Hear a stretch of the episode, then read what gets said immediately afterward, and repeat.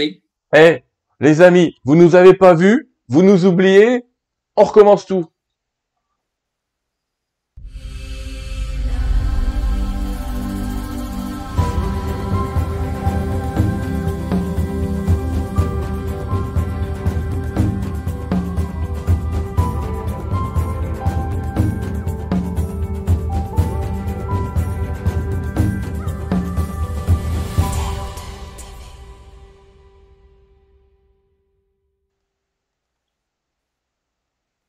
Voilà, on a le son, on a l'image. Bonsoir les amis, bonsoir à toutes et à tous. Bienvenue sur Terre deux T V. Vous savez, déjà, d'entrée de jeu, je voudrais vous remercier d'avoir été si nombreux à regarder notre émission. La dernière fois, on avait fait une émission de débriefing ensemble où je vous expliquais justement euh, le côté technique de ce type d'émission, le côté euh, qui, qui est nécessaire de, de tout travailler tous ensemble, hein, de travailler tout ça. Et ben, que, que vous dire, vous êtes déjà plus de trente mille à avoir regardé cette émission, donc euh, grand merci, vous êtes de plus en plus à vous inscrire. On a dépassé, je crois, les cinquante-six mille, cinquante-sept mille personnes qui sont strictement, j'allais dire, euh, abonnées à la chaîne, donc euh, voilà, merci, merci, merci, et je suis toujours en gratitude, et c'est juste normal, logique et important de vous le dire. Alors, aujourd'hui, une émission... Euh, J'allais dire que, que j'attendais depuis, depuis longtemps, et quelque part dans ma tête, au début, quand j'ai démarré Terre deux, je me suis dit, ce serait bien d'interviewer les gens dont j'ai lu le livre. Il y a un des livres qui a été, j'allais dire, important dans ma vie, c'est celui de Jacques. Bonsoir Jacques. Salut, bonjour euh, Sylvain. Très content de te recevoir sur Terre deux T V. Ben, merci beaucoup, c'est important pour moi aussi. On est très heureux de se recevoir. On a démarré avec un petit problème technique, tu vois, mais on s'en sort assez, on s'en sort assez facilement. Beaucoup de gens t'attendaient et moi aussi. Tu sais, je, je te raconte un peu ma vie. Ma femme est québécoise. On s'est connus il y a huit ans et le premier bouquin qu'elle m'a fait acheter, c'est le tien. Ah oui. Ouais. Elle m'a dit, oh, bon, Sylvain, bon départ. Bah t'as vu un bon peu. Ouais, je l'ai gardé. J'ai gardé ma femme, j'ai gardé le bouquin, tu vois. Je, je... J'ai tout gardé. euh, oh, non, non, vraiment, elle me l'a fait acheter parce que y a, y a, y a, on va parler un peu de décodage biologique ou de choses comme ça. J'avais le livre de Michel Houdoul. J'ai pris le tien derrière qui est, qui est euh, massif. Il est plus complet. Ouais, oui, oui. Franchement, on peut dire non, ça comme il, ça. Il est beaucoup plus massif. Non, mais il, il, il est plus complet, Sylvain. Je veux dire, il y a des gens qui ont écrit des, des belles choses, mmh. donc, des choses exactes, mais, mais celui-là, il est plus complet. C'est tout. Je suis d'accord avec toi. Il est là, hein, je prouve aux gens que je suis pas en train de plaisanter, il est vraiment là, je fais le bruit, hein, vous pouvez entendre le bruit, celui-là, si vous tapez quelqu'un avec, s'il n'a pas compris, il fait exprès. Euh, ça vaut largement les annuaires qu'on avait en France il y a quelques années, ça c'est pour les anciens qui se souvenaient qu'on avait encore des annuaires papier. Euh, Jacques, je voudrais, je pense que le mieux pour te présenter, c'est de présenter d'abord tes livres, pas tous, après on parlera de toi. T'as écrit euh, plus de quatorze livres, donc j'ai pas mis les quatorze, mais on... treize livres. treize livres. livres, plus, plus, plus le, le, les petits bonhommes allumettes dont je suis le créateur, mais c'est pas moi officiellement l'auteur, c'est Lucie Bernier. Eh ben... Mais à, à mon nom, où mon nom apparaît comme auteur, j'ai treize livres. Ça, vous voyez Lucie Bernier. Commençons avec... par effectivement Lucie qu'on remercie parce que euh, elle aurait pu être avec nous ce soir, mais comme on est en Zoom et que je vous, je vous donne la technique, les gars, j'ai pas encore acheté d'abonnement Zoom, donc du coup euh, on peut avoir qu'une personne en même temps. On voit Lucie là sur le juste à côté du livre de la technique des petits bonhommes allumettes. Donc tu es l'auteur effectivement, mais que Lucie a écrit. Euh, avec Robert Lengham aussi, euh, et Lucie euh, est quelqu'un qui a aussi participé au dictionnaire avec toi. Oui, à la deux, deux, ben, déjà à la première édition, mais surtout à la deuxième édition. Euh, elle a mis plus de deux mille heures sur la deuxième édition. Donc, c'est un travail euh, extraordinaire hein, parce que, tu sais, Sylvain, la, la loi spirituelle dit « je deviens ce sur quoi je porte mon attention oui. ». Quand on porte son attention sur les malaises et les maladies, là, moi, quand j'ai travaillé sur la première édition, à un moment donné, je me retirais dans un chalet qu'un ami me portait. Je disais « Ah, oh, je vais, je vais pouvoir travailler quatre cinq heures aujourd'hui, vois-tu? » Oui. Non, non, je travaillais une heure et demie, puis il fallait que je me couche pendant une heure, une heure et demie. Hein. Mon attention était sur les maladies. Oui. Donc, je deviens ça sur quoi je porte mon attention. Donc, dans certains cas, comme Lucie le ressent aussi, parce qu'elle vit les énergies de la maladie temporairement, je dirais, là, elle est plus à même de décoder en réalité de ce qui se passe. Oui, c'est, c'est, c'est vrai que c'est pas facile et c'est une, une caractéristique qu'ont beaucoup de médiums, entre guillemets, on est tous un peu médiums, c'est que, on, comme tu dis, on est absorbé par ce qu'on est en train de faire. Et euh, je connais aussi certains euh, guérisseurs qui ont le même problème que toi, c'est-à-dire qu'à force de traiter des patients, ils finissent par forcément prendre un peu de la maladie, ils doivent l'évacuer un peu, euh, sortir. On en parlera oui. tout à l'heure, mais c'est quelque chose d'important oui. aussi d'évacuer ce, ce genre d'énergie. Les petits bonhommes allumettes, très très connus. Il y a plein de gens qui pratiquent la technique sans savoir que t'en es le créateur. Alors j'ai peut-être envie de te demander comme ça, euh, d'entrée de jeu... Euh, ça t'est venu en rêve, ça t'est venu d'un coup, tu t'es mis à dessiner, c'est, c'est, c'est... comment t'as réussi à faire cette technique? Je vais te répondre, Sylvain, mais l'explication est au début du livre, mais je, je vais te répondre. Oui, oui, non, mais je, euh, je sais que c'est au non, début, mais je voudrais que tu la dises toi, non, toi. C'est mieux non, quand non, c'est non, toi. Mais l'histoire, mais l'histoire provient du fait qu'à un moment donné, euh, euh, je ne sais pas quelle année, que j'ai arrêté de fumer, et ah. puis j'étais en soixante-quinze, soixante-seize, et à un moment donné, je, j'allais visiter une de mes tantes qui était une fumeuse, puis même si elle ne fumait pas quand j'étais là, des fois, là, j'avais envie de fumer. Là, je me disais, euh, je fais quoi avec ça? Alors, je me suis mis à faire un cercle de lumière alentour de moi, puis le goût de fumer, il partait. Parce que je captais, je captais son énergie de fumeuse, dans le fond. Alors, de là, c'est parti que je faisais un cercle de lumière alentour de moi. Donc, euh, j'étais ce que j'étais, mais ce qui était négatif pour moi ne passait pas. Après, j'ai dit, ben, je fais un cercle de lumière alentour de l'autre personne, puis alentour des deux. Ça a commencé comme ça. Au début, les bonhommes allumettes, c'était juste un cercle de lumière alentour de moi, de l'autre et des deux. Mmh. C'est tout. Et avec le temps, avec le temps, c'est rajouté les lignes d'attachement conscientes ou, inc- conscientes ou inconscientes. C'est comme ça que c'est arrivé. Mais, mais, mais j'ai envie de te dire, j'étais, je me suis rendu compte par après que, tu sais, des fois, on, on a l'impression... Ah, ben, j'ai trouvé quelque chose. Oui, j'ai. Mais j'ai pas trouvé quelque chose. On m'a inspiré à quelque chose. Je pense. Oui. S'il y a, Alors, quel... S'il y a quelqu'un qu'il faut pas convaincre qu'on n'est jamais seul, c'est moi, effectivement. Ouais, mais je veux dire, je fais, je fais affaire avec, euh, avec des maîtres qu'on appelle mmh. les maîtres Veraghi. Et, et, et, et le mot Veraghi, justement, il veut dire détachement. Hein? Les maîtres ver... Il y a les maîtres ascensionnés, il y a les maîtres comme ci, comme ça. Mais les maîtres Veraghi, c'est les maîtres du détachement. Et euh, c'est avec eux que je travaille depuis, consciemment depuis euh, soixante-seize, consciemment, mais euh, j'ai été vérifié, puis euh, ça remonte à beaucoup plus loin que ça. Donc et c'est peut, eux qui m'ont inspiré. On peut déjà inviter les gens à, à aller regarder cette technique, qui est une technique de détachement émotionnel, qui est une technique aussi qui permet de se détacher pas seulement des gens ou du passé, mais des situations aussi.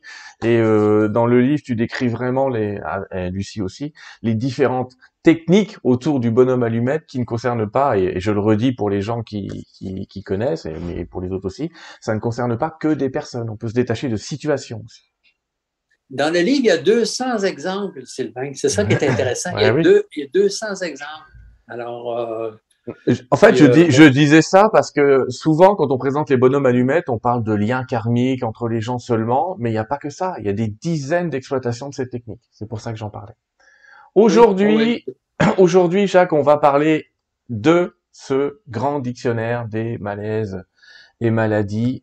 Euh, ça, c'est, c'est après. Hop, grand dictionnaire des malaises et maladies.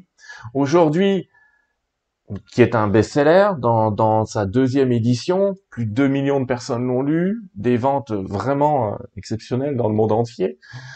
Et ce grand dictionnaire des malaises et maladies, on va revenir tout à l'heure un petit peu sur sa genèse, si tu veux bien. Euh, oui. Mais il est vraiment, j'allais presque dire, euh, la plupart des gens qui te connaissent te connaissent à travers ce livre.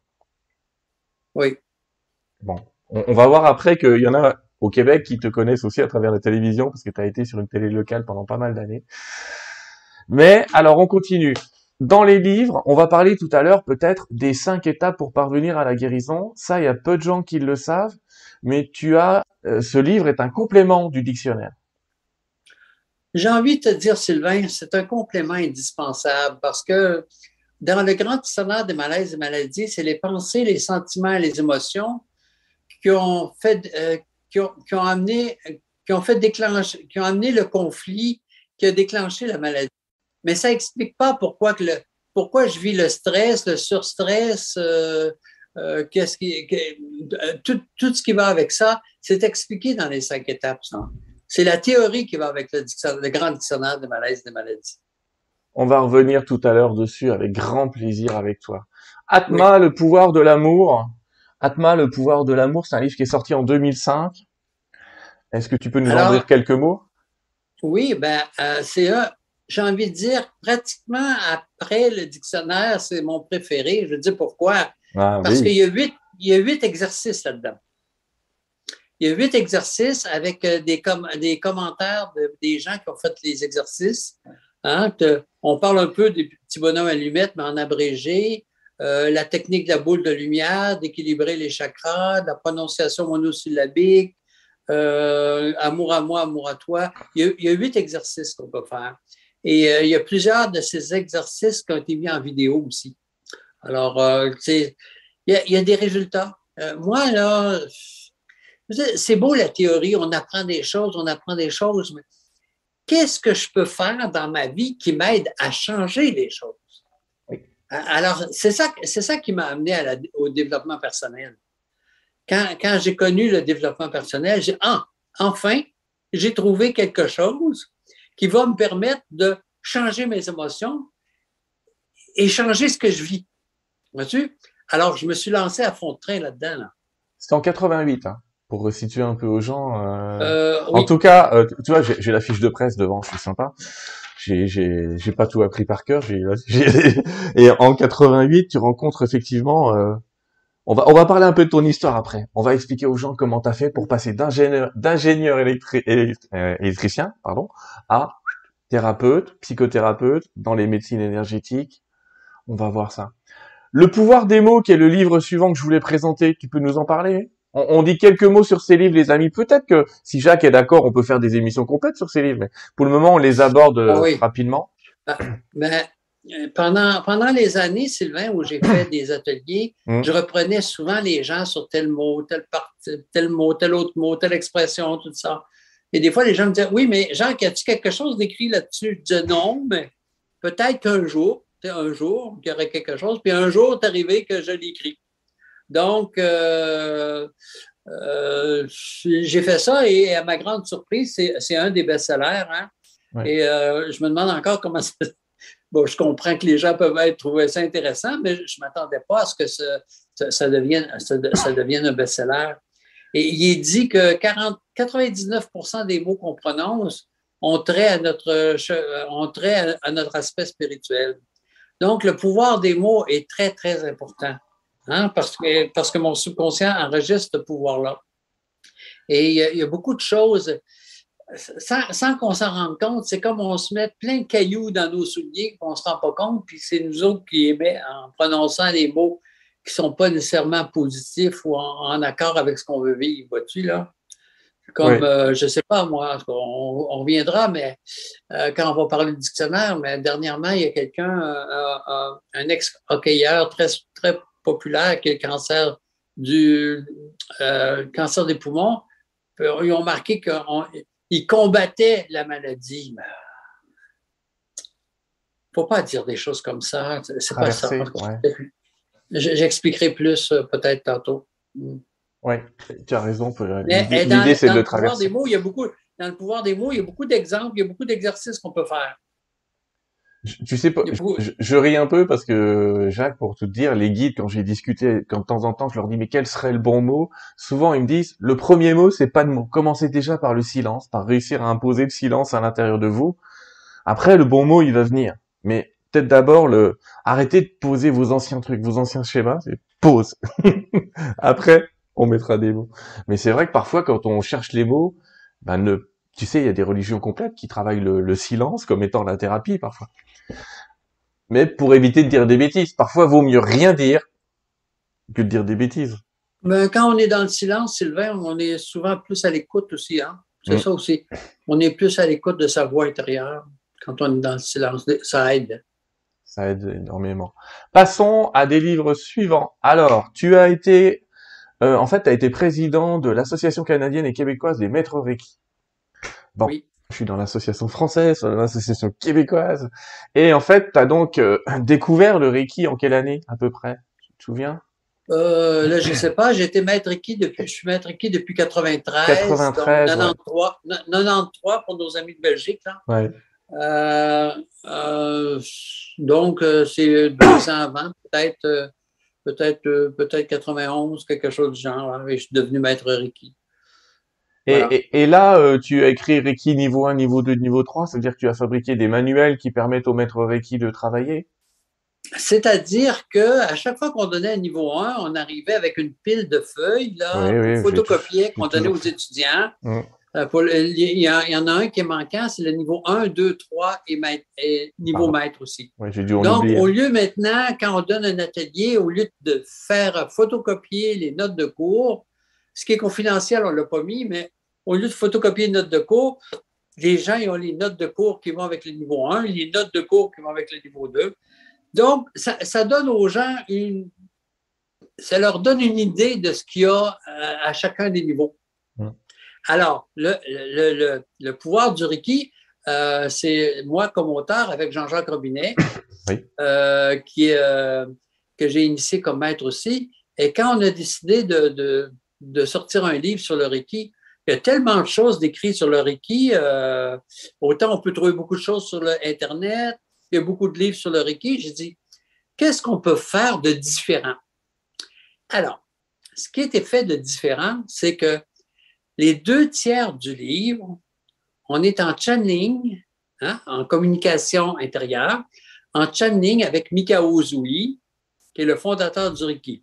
Donc, je pose une question à Mikao Usui, il nous répond. On pose une question, il répond, on pose une question, il répond. Alors, dans le livre, il y a une série de questions-réponses avec Jean-Jacques Robinet, puis une série de questions avec euh, Mikao Usui. Moi, ce n'est pas ma façon habituelle de fonctionner, d'être en channeling avec un guide spirituel ou un, euh, euh, une entité spirituelle de haut niveau. C'est, mais je peux le faire, mais ce n'est pas dans mon... Alors, quand j'ai commencé avec lui, je me souviens même, la première question que j'ai posée à Mikao, pas de question, je disais à Mikao Usui, « Bonjour, monsieur Usui, j'ai dit, mon nom est Jacques Martel. » Il dit, oui, je sais, je vous connais, je suis présent lorsque vous faites des initiations. Je dis, ah bon, ben voilà. On les appelle. Oui. Ouais. Et puis, à un moment donné, comme je ne suis pas habitué, je posais des questions, puis il répondait. Je dis, ah, ben moi, moi, moi j'aurais, moi, j'aurais pas répondu ça comme ça. Et là, il y a une autre voix qui me dit, c'est Mikao Usui, là, c'est pas toi qui réponds. Ah, ben oui, là, je me suis tué, là. Tu m'as tué? Ouais. Alors, c'est un très, très beau livre, un très beau livre sur l'énergie de, de guérison, l'énergie d'amour.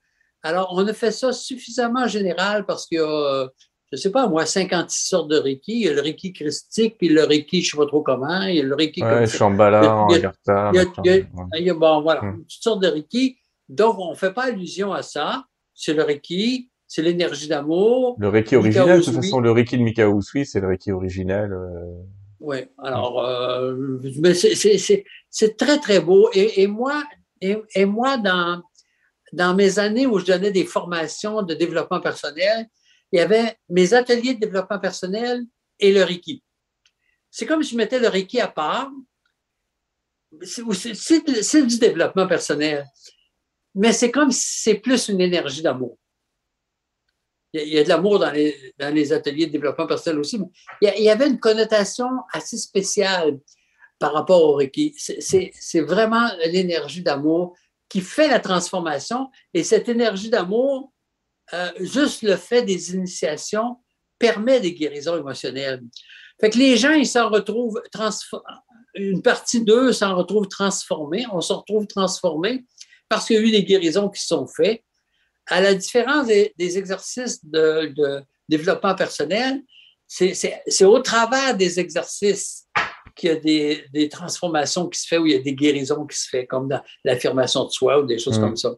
Alors que le Reiki, c'est beaucoup par les initiations qu'on me transforme, parce qu'il faut ouvrir les centres d'énergie, oui. et pour ça, il y a des guérisons qui doivent se faire pour que le centre d'énergie rouvre. Les deux sont assez complémentaires. On pourrait dire que le développement personnel est la voiture et que le Reiki est l'essence. Mais... Oui, oui. Savoir quoi en faire.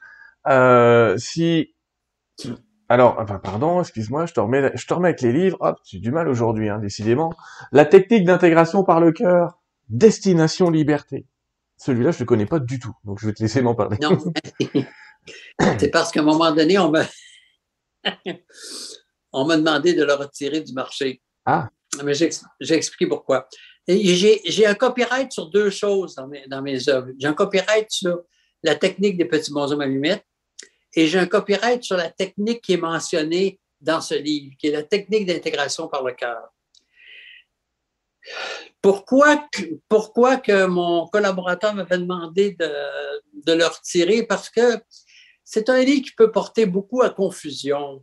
Parce que j'ai développé une technique qui permet, hein, qui permet, par exemple, si une personne a vécu une situation de viol, supposons, mmh. ben, une heure et quart, une heure et demie, mais en dedans d'une heure, une heure et quart, c'est réglé. Quand je dis c'est réglé, là, il n'y a plus d'émotion, là. La, la, la, la, la blessure est guérie par le protocole qui est enseigné dans le livre. Mais, euh, mais si quelqu'un décide de prendre, euh, de prendre juste une phrase hors contexte, on risque de dire, ben, Jacques Martel, dans son livre, il écrit que si je me suis fait violer, c'est parce que je me suis attiré ça. Vois-tu? Ouais. Alors, ça, les gens qui sont encore dans leur blessure, ils risquent d'être beaucoup, beaucoup en réaction. Mais tout ça dans le processus, quand la guérison s'installe, si je suis une personne qui a été violée, par exemple, et que le, le, le thérapeute travaille sur moi, je vais savoir pourquoi je vis ça et je vais me retrouver émotionnellement guéri et je vais me retrouver avec plus d'amour, plus de sagesse, plus de liberté et je vais comprendre, je, je, vais, je vais saisir pour, pourquoi c'est arrivé et quelle prise de conscience j'avais à faire. Donc, ça, je parle de pratique, là. Oui. C'est pas de la théorie, là. Les, les, les gens à qui je l'ai fait, ils, ils, l'ont, ils l'ont vécu, là. Et, ils, mais il y a des témoignages dans le livre sur ça. Mais c'est bien sûr que si j'ai une blessure par rapport à ça, je ne suis pas objectif nécessairement pour penser que de telles choses même puissent exister. Mais ça existe. Et... Euh, on m'avait demandé de le retirer, puis euh, j'argumentais avec la personne euh, de mon entourage. J'ai dit, oui, mais, euh, mais j'ai dit, c'est, c'est vrai que c'est comme ça. Fait qu'il me dit, Jacques, oui, c'est vrai, mais les gens ne sont pas prêts à ça. Fait que là, à un moment donné, on, on essayait d'écouler écouler le livre. Tu sais, on ne mettait plus de publicité, mais il restait des livres à vendre. Et on ne disait rien. Et là, on s'est dit, ben, il était d'accord. Bon, de toute façon, Jacques, tu peux le remettre dans ton catalogue. Euh, Quoi qu'il en soit, toi, de toute façon, on va, on va toujours te critiquer. Bon, en tout cas, s'il te reste des exemplaires, je t'en prendrai un, parce que je ne l'ai pas. Il ben, y, y en reste, tu peux aller, tu peux aller sur Amazon, Sylvain, euh, bon. Tu peux le commander. OK. Il est disponible. Les, les deux derniers livres que je voudrais présenter sont des, des recueils de conférences de mémoire. Ils s'appellent « Conscience, amour et guérison », tome un et tome deux. Ben, à un moment donné, j'ai eu comme... Euh, comme euh, intuition de, de sortir ces deux livres de conférences. J'en, j'avais plusieurs cassettes audio des conférences que je donnais en public dans les salons souvent. Alors, je me suis dit, tiens, je pourrais sortir, euh, à ce moment-là, je disais un livre, là, mais euh, en compilant tout le reste, ça, ça, ça faisait beaucoup. Alors, euh, ce qui est là-dedans, c'est des, c'est, c'est, c'est des conférences que j'ai données, euh, souvent en deux mille quatre ou deux mille cinq, ou deux mille six, là. Mais euh, je me suis dit, ah, ça va être facile, hein? Je veux dire, euh, on a retravaillé le texte en français, du français, parce que des fois, le, le français oral euh, et le français parle, écrit, ouais, c'est pas pareil. Puis, puis, puis le, le français écrit, c'est pas tout à fait la même chose, mais la personne à qui j'avais donné ça, les, les directives étaient qu'il faut changer le moins de choses possible. Là. On, on, on n'embellit rien, on fait rien, il faut juste que ce soit français. Alors, ce qui arrive, c'est qu'à un moment donné, je dis, ah, oh, ça va être facile, euh, juste à écrire ça, j'ai, j'ai pas besoin de chercher, j'ai pas besoin de me, me, m'en faire dans ma tête, j'ai, j'ai déjà tout le texte. Eh bien, non. Quand je retravaillais les textes, il fallait, il fallait que j'aille me coucher une heure, une heure et demie, euh, j'étais épuisé et je comprenais pas pourquoi à ce moment-là. Donc là, j'ai dit en haut, je dis à mes amis, mais qu'est-ce qui se passe, donc? C'est des textes que j'ai pas eu à les travailler, rien. Fait que là, ils m'ont dit, Jacques, t'as pris les énergies de deux mille cinq, supposons une conférence en deux mille cinq, ouais. T'as pris les énergies de deux mille cinq, puis t'es à ramener à deux mille seize. C'était deux mille seize à ce moment-là. T'es à ramener à deux mille seize, que mon taux vibratoire personnel avait changé depuis ce temps-là. Donc, le taux vibratoire du sujet du livre a changé. Et ce qui est intéressant dans ces deux livres-là, c'est que Euh, comme il y avait plusieurs titres, ça aurait fait un livre trop épais, là. On a fait deux livres. Mmh. Comme il y a plusieurs titres, ben, à chaque titre, ben, c'est, c'est, c'est un titre complet. Euh, euh, donc, on, on peut le lire. Et ce qui est intéressant, c'est que les gens qui sont en cheminement de... de euh, qui débutent leur cheminement personnel, comme c'était des conférences ouvertes au public, ben, ils vont se retrouver. Et les gens qui ont déjà beaucoup de cheminement personnel de fait, il y a des choses qui vont saisir un peu plus en profondeur sur certains aspects. Et même moi, quand je relisais le texte, donc une conférence que j'avais faite plusieurs années avant, oui. Des fois, je lisais une partie du texte, je me disais « Ah, j'ai dit ça à ce moment-là. » Fait que là, la réponse qui m'ont venue en haut, « Oui, mais tu étais en channeling. » Fait que souvent, quand on est en channeling, hein, quand on reçoit les messages comme ça, il y a plus de chances que ce soit vrai pour plusieurs années d'avance. Tu sais. Alors, euh, c'est, un, c'est, un, c'est un très beau livre. Euh, c'est intéressant, comme euh, c'est léger, puis euh, ça, ça, ça conforte, puis ça confirme souvent pour ceux qui ont déjà un cheminement, euh, la, la, la direction que, qu'on prend à ce moment-là dans notre cheminement spirituel. En tout cas, merci. On vient de faire un petit peu le tour de, de tes œuvres, j'allais dire des œuvres littéraires. Et on va revenir un petit peu sur toi avant de revenir au dictionnaire, si tu veux bien, Jacques. Oui. Et puis, euh, te poser cette question, on va parler un petit peu de ta vie, du personnage, hein, tout simplement. Hein. Non, on va pas, on va pas tout faire, on va pas démarrer trop tôt. On va démarrer en dix-neuf cent soixante-dix-sept, où tu deviens ingénieur électricien, où tu te mets à donner des cours, et on a envie de dire... Qu'est-ce qui te... Tu, tu viens de nous dire tout à l'heure que en quatre-vingt-huit, tu découvres le développement personnel, mais j'avais presque envie de dire, entre soixante-dix-sept, où tu es ingénieur électrique et où tu donnes des cours même, et quatre-vingt-huit, qu'est-ce qui s'est passé? Quel a été ce cet élan en toi qui t'a poussé à ça? C'est, c'est un manque? Euh, raconte-nous. Ben, je veux dire, ça, ça, ça, ça part de loin. Déjà, quand j'étais très jeune... Mmh. Euh, je me posais beaucoup de questions, euh, même euh, pourquoi j'étais ici, je ne comprenais pas, j'avais une vision de ce qui m'entourait euh, différente des autres, il n'y a personne dans mon entourage qui pouvait m'expliquer ce que je vivais, il y a un, j'étais dans un pensionnat à un moment donné, euh, j'avais quinze ans, puis un frère qui, euh, qui se doutait un peu de qui j'étais, il dit « Toi, il dit, partout où tu vas aller dans ta vie, on va te pointer du doigt ». Déjà, à l'âge de quinze ans, je ne savais pas trop pourquoi. Et à un moment donné, je me disais, est-ce que je m'en, pour ma, mon orientation professionnelle, est-ce que je m'en vais comme euh, acteur ou dans le monde artistique, ou je m'en vais en sciences, où c'est mmh. plus sûr que j'ai un emploi, tout ça.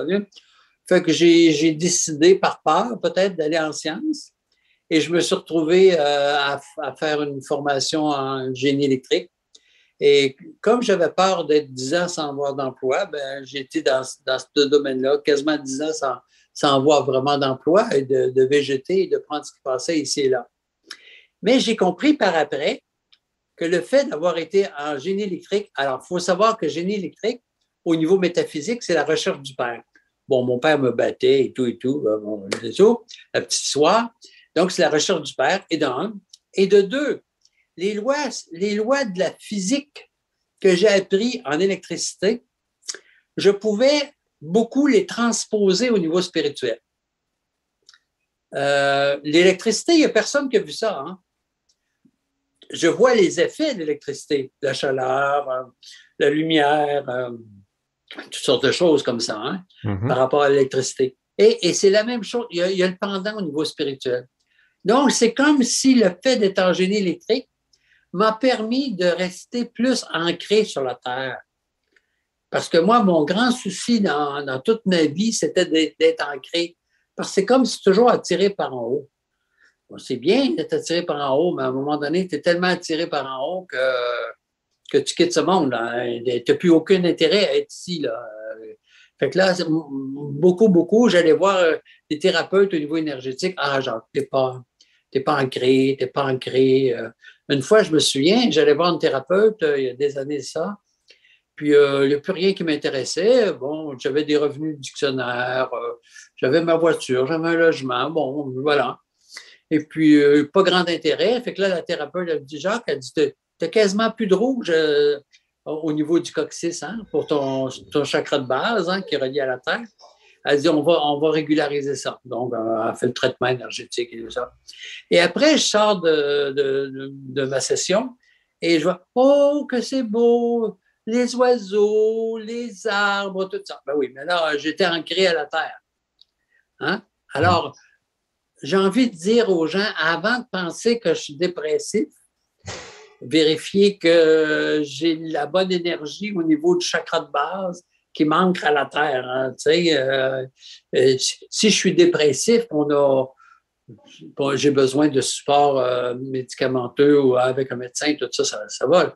Mais peut-être que ce n'est pas ça. Là. Allez, allez vérifier. Ça, donc, donc, c'est ça. Mais après, j'ai continué à chercher, j'ai continué à chercher et tout et tout. Et puis, euh, j'essayais de trouver des choses. Euh, En soixante-quinze, moi, c'est un livre, c'est un livre que j'ai, euh, j'ai lu qui s'appelait « Les gîtes secrets du lion » de Williamson, qui est un, c'est un Williamson, c'est un médium aussi, là. Alors, Williamson, il écrivait, euh, il, il écrit euh, des gens qui vivaient dans le temps de la Lémurie. Puis à un moment donné, ce groupe-là se sont réincarnés en Atlantide, donc un tel en Atlantide qui était l'autre tel en Lémurie. Hein. Puis là, ce groupe-là se sont réincarnés en Égypte. Alors, telle, telle personne en Égypte, il nommait le nom, qui était en, en Atlantide, qui était en Lémurie. Puis, ce groupe-là s'est réincarné du temps de Jésus. Alors, j'ai pu connaître à ce moment-là mes vies en, en Lémurie, en Atlantide, en Égypte et en, dans le temps de Jésus. J'étais proche, très, très proche de, de Jésus. Et, et dans le temps de l'Égypte, bien, j'avais été un fanfaron. Donc, euh, et puis, j'ai eu la confirmation de ça. Euh, Je fais une blague, là, fanfaron, c'est un pharaon. Oui. Et puis, euh, bon, mais non, mais c'est parce qu'à un moment donné, euh, je dis, c'est, c'est-tu vrai? Puis tout ça, on, on me l'a confirmé des années après, vois-tu?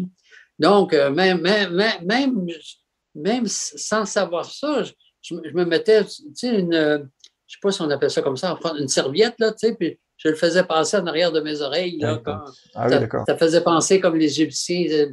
Mais je, je le faisais dans ma, dans ma salle de bain, ça, naturellement. J'ai été des années de temps à dormir comme ça. Mais euh, c'est, bon, ça, ça devait venir de quelque part, mais bon.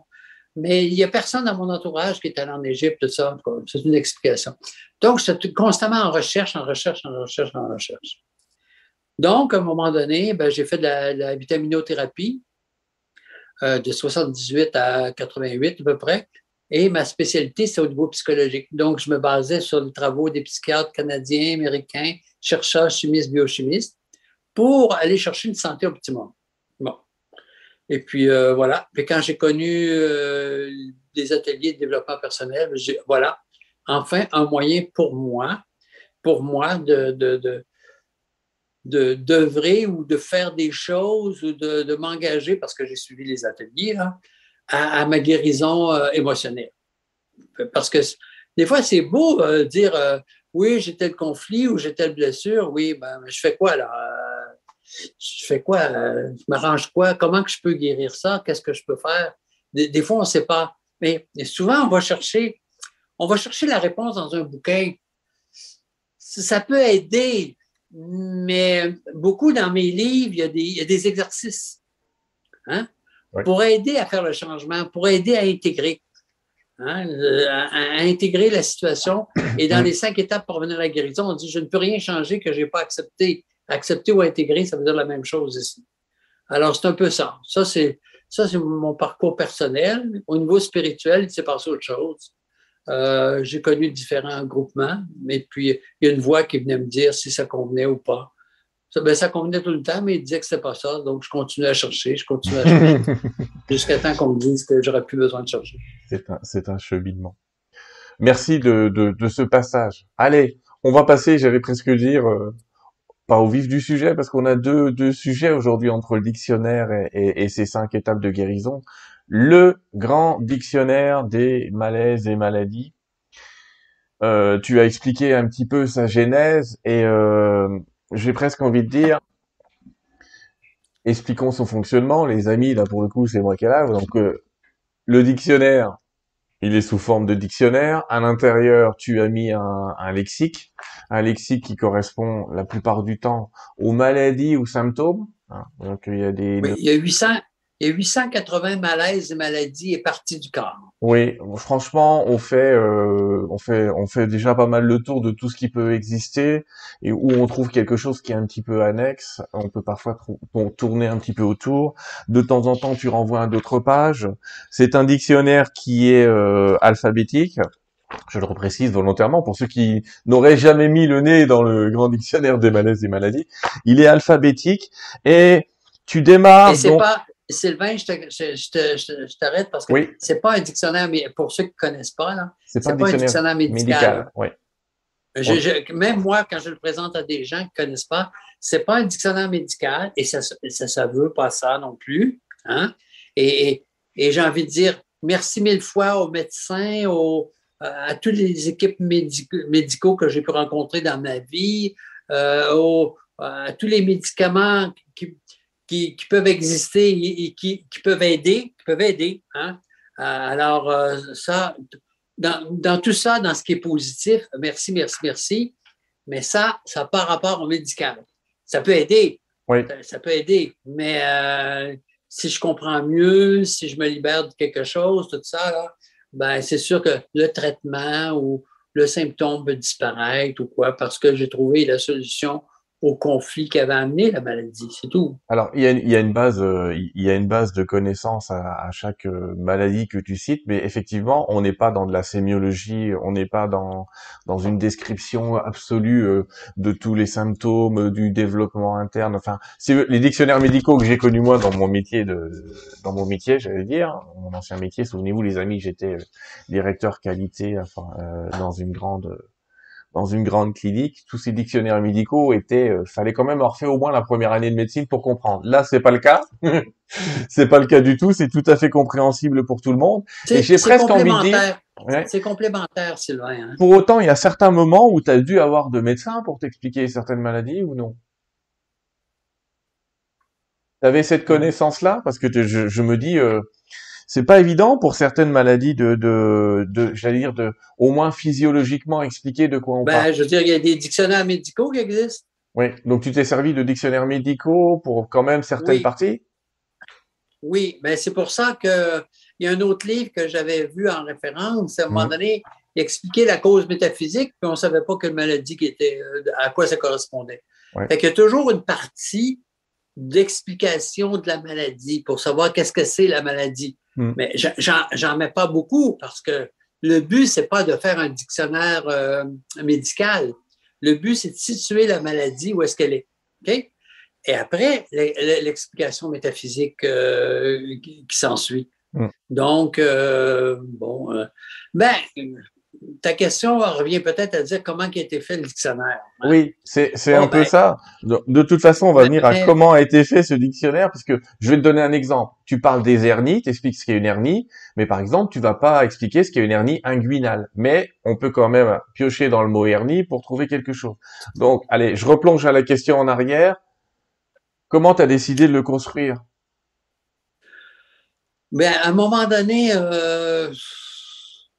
J'ai fait une liste des malaises et des maladies. À un moment donné, euh, une fois que le manuscrit... Euh, ben, j'ai suivi des ateliers de, de décodage biologique. Oui. Euh, à un moment donné aussi... Euh, euh, Je te fais... C'est moi qui t'interromps ce coup-ci, Jacques, pour dire, oui. Pour ceux qui vraiment entendraient parler du mot décodage biologique pour la première fois, on entend par décodage, décodage biologique l'idée que le corps répercute Euh, une émotion, un stress qui aurait duré depuis longtemps et qu'il utilise un organe plutôt symbolique dans le corps pour un petit peu le mal a dit, c'est souvent ce qu'on utilise comme abréviation oui, dans ça. Le décodage biologique. C'est juste pour définir ce qu'on appelle le décodage biologique.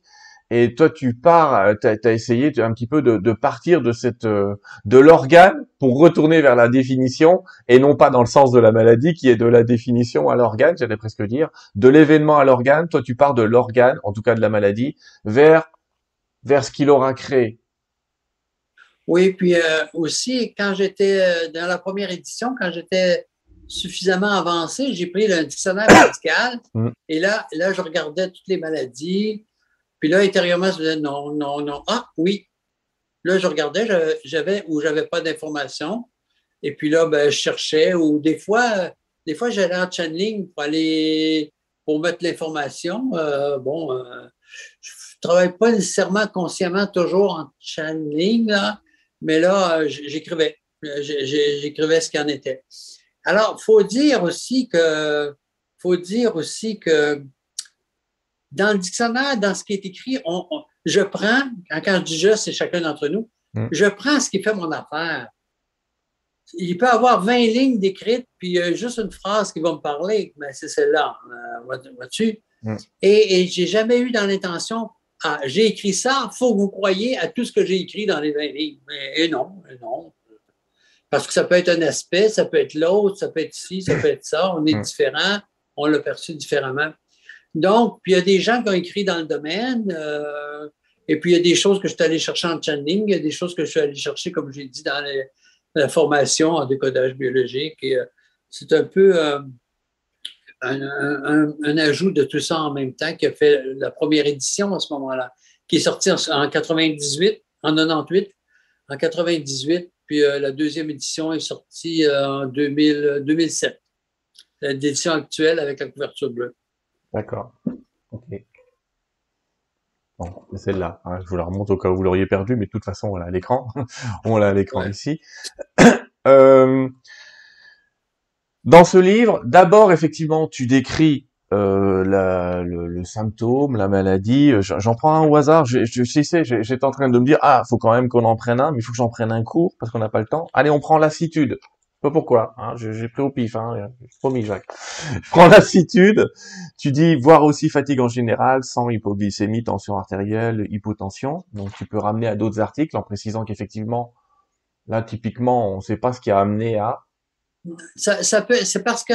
Quand on met ça, voir, voir aussi, là, dans ce, dans ce livre-là, mmh. voir aussi, c'est parce qu'il peut, il peut y avoir des aspects qui sont connexes. Hein? Mmh. C'est pas tout ciblé à cent pour cent sur, sur, sur un truc. Là. Annexe et connexe. Alors, alors des fois, là, et, et ça permet aussi, quand on dit voir aussi, ça permet aussi d'utiliser, si j'utilise la technique euh, du début, monosyllabique, est une technique de guérison. Hein? Il faut bien dire, c'est une technique de guérison. Euh, c'est juste, c'est juste qu'il faut l'appliquer correctement. La technique de guérison consiste à, à lire le malaise ou la maladie syllabe par syllabe en prenant une seconde par syllabe. Donc, syl, la, be, par, syl, la, be.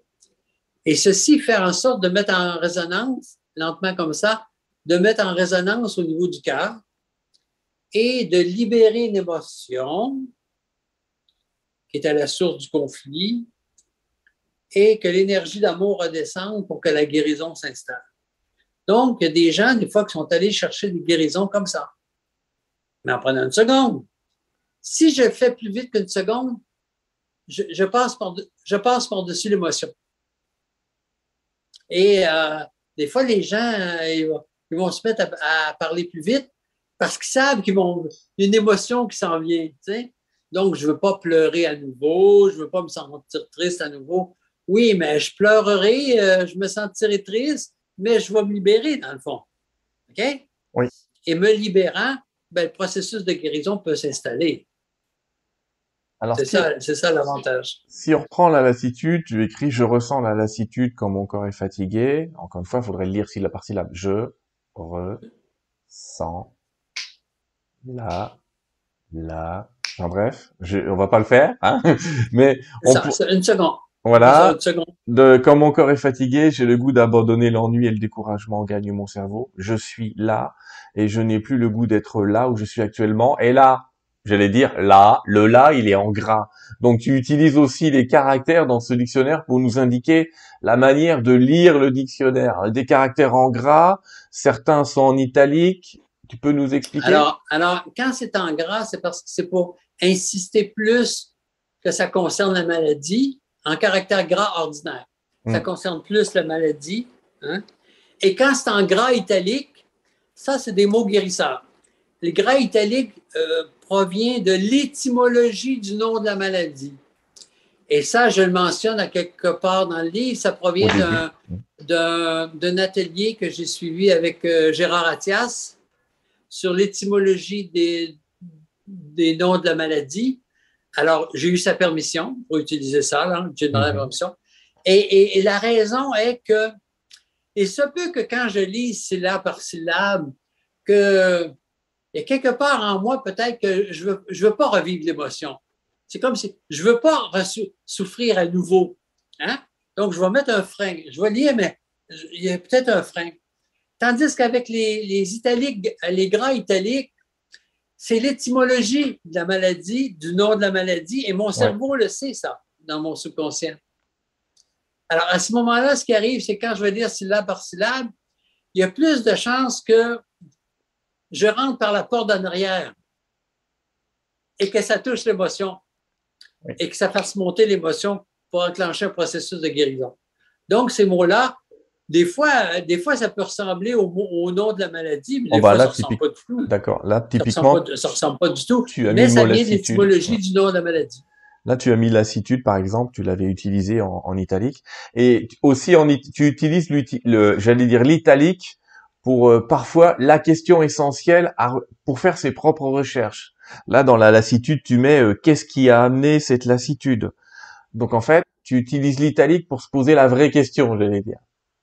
Oui. Si, oui, oui euh... ça, donne, ça donne une piste. Hein, Sylvain, le dictionnaire, c'est un outil. C'est un outil vraiment, vraiment... intéressant, pratique, utile, à la portée de tous. Euh, ça, ça règle, ça règle pas tout le dictionnaire, hein, parce qu'il y a beaucoup d'autres aspects qu'on pourrait parler, mais, mais, mais c'est un outil vraiment euh, indispensable, non, mais euh, qui, qui est pratique pour tout le monde. Alors, après ce descriptif, après le descriptif de, j'allais dire, du symptôme ou de la maladie, c'est là qu'on trouve toujours ce « j'accepte, flèche en bas, cœur » que tu oh, expliques au mais... début. Mais est-ce qu'on peut expliquer pourquoi tu nous t'as fait ça à chaque fois?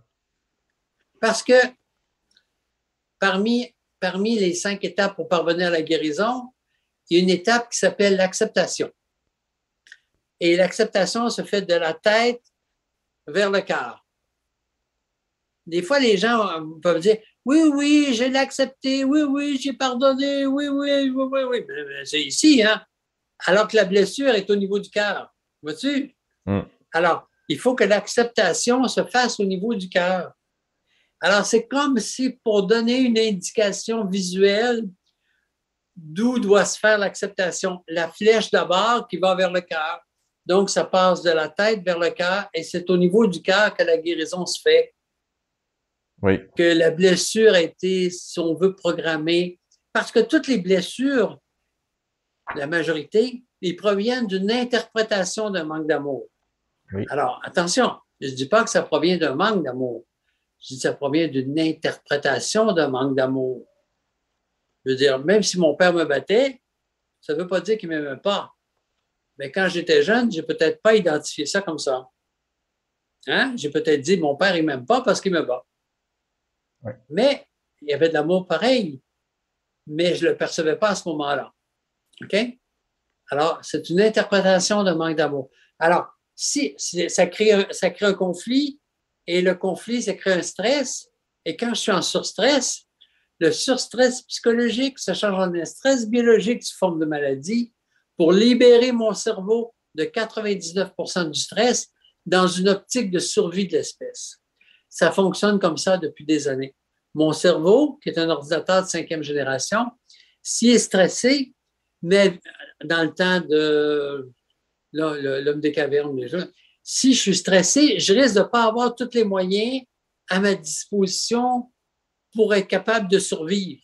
Donc, le cerveau ramène ça dans la maladie, dans la biologie, OK? Pour libérer mon cerveau, pour que je trouve une solution Plus, euh, plus, plus facilement parce que mon cerveau est libéré. Après, on ne parle pas toujours de stress euh, intense, mais parfois de stress sur la longueur. C'est-à-dire, il y a des tas de gens qui vont dire « Ah mais moi, je me sens pas particulièrement stressé. » Ouais, mais quand même, ça t'inquiète. Et une inquiétude qui dure, c'est un stress. Alors, un stress, il y a un stress qui peut être programmant, puis un stress mmh. qui peut être déclenchant. Le stress programmant, ça peut être « Je vis un petit stress sur une journée. » Un stress un mois, une année, deux ans, trois. Puis à un moment donné, c'est ça. Puis le, le stress déclenchant, ça peut être comme quand on dit, c'est la goutte qui fait déborder le vase. Hein? Donc, ça, ça peut se faire sur une certaine période de temps ou ça peut être boum, un stress très important que, que, que j'aurais pu mourir. OK? Donc, il peut y avoir ces deux types de stress-là. Quoi qu'il en soit, quand on parle de stress, je ne me souviens plus, euh, j'avais le nom, là, le, le, le personnage qui, au début des années euh, trente ou cinquante, qui a, il a mis la définition de stress. Je peux vivre beaucoup de stress, mais si je gère mon stress, ça va. Tant que je gère le stress, mmh. les, euh, les, les, euh, ceux qui font beaucoup de, de, de sport, de gymnastique ou quoi, ou, ou des chefs d'entreprise, des fois, qui ont beaucoup de stress, mais qui gèrent le stress, ça va. C'est quand c'est trop. Quand ça devient trop pour mon cerveau, là, ça bascule dans la biologie. Quand c'est trop. Donc, le stress, ça peut être, ça peut être bénéfique aussi. Quand je fais de l'exercice physique, par exemple, c'est un stress, mmh. mais c'est bénéfique, ça me, ça me garde en forme. Mais si je suis en surstress, ah, là, le cerveau déclenche le mécanisme de changer le surstress psychologique en un stress biologique sous forme de maladie pour libérer mon cerveau de quatre-vingt-dix-neuf pour cent du stress. C'est ça qui se passe. On est donc déjà d'accord, Jacques, pour dire que toutes les techniques de gestion des émotions ou de libération des émotions sont des techniques guérisseuses à la base. Dans le, oui. Dans, dans, faut, faut, faut, faut admettre que le, les émotions peuvent avoir un impact sur, dans ma vie physique aussi. Hein. Et, et, et le, le dictionnaire, Sylvain, c'est un... J'ai, j'ai eu ça comme information. C'est un prétexte que les maîtres ont choisi, les malaises et maladies, que les maîtres ont choisi pour montrer qu'il y a quelque chose d'invisible. Hein? Les pensées, les sentiments, les émotions, bon, je ne parle pas des gens qui sont voyants, là, qui voient les émotions, mmh. mais les pensées, les sentiments, les émotions, qui sont invisibles, ont des répercussions physiques mesurables. Hein? La tension, euh, euh, certains malaises, ou même un cancer, hein? C'est mesurable. Alors, ça veut dire que s'il y a quelque chose d'invisible, ça a une répercussion physique mesurable. Peut-être que si j'agis aussi sur l'invisible, ça peut avoir des répercussions bénéfiques mesurables. Vois-tu? Si je connais la cause. Alors, les, les, les, les pensées, les sentiments, les émotions qu'on parle dans le dictionnaire, c'est un peu la cause des maladies. Cependant, à faire attention, parce que des gens qui sont allés, qui ont été un peu extré- extrémistes, là, et qui ont dit, bon, ben comme ça, on peut tout guérir. Ben, il y a des programmes, parfois. Ouais. Ben, thé, ben, théoriquement, oui. Mais à un moment donné, il y a quelqu'un que je rencontre puis, qui est en chaise roulante, puis il me dit, ah oui, M. Martel, j'avais tel truc, tel conflit, tout ça, il est guéri. Hein? Mm. Ben, j'ai dit, félicitations pour avoir travaillé sur toi, mais c'est pas guéri complètement, tu es encore en chaise roulante. Donc, euh, il y a des gens même qui avaient la sclérose en plaques, euh, euh, qui, qui, qui, qui ont été en rémission ou que leur santé s'est améliorée parce qu'ils ont travaillé leur conflit, voyez-vous. Euh, donc, donc, donc, c'est ça aussi. Si, si on fait une démarche personnelle, moi, je suis en démarche personnelle depuis un an, un an et demi pour, euh, au niveau énergétique. Alors, comme tout stress, tout changement est un stress, hein, je oui. l'explique dans les cinq étapes, oui. Tout changement est un stress, même positif. Je gagne à la loto, c'est un stress. Je, je, je, j'ai quelqu'un dans ma famille qui décède, c'est un stress. Mais gagner à la loto, c'est pas un événement malheureux, mais c'est un stress. Mm. Alors, il faut être capable, faut être, faut être capable de, de, de, de, de, gérer, de gérer le stress.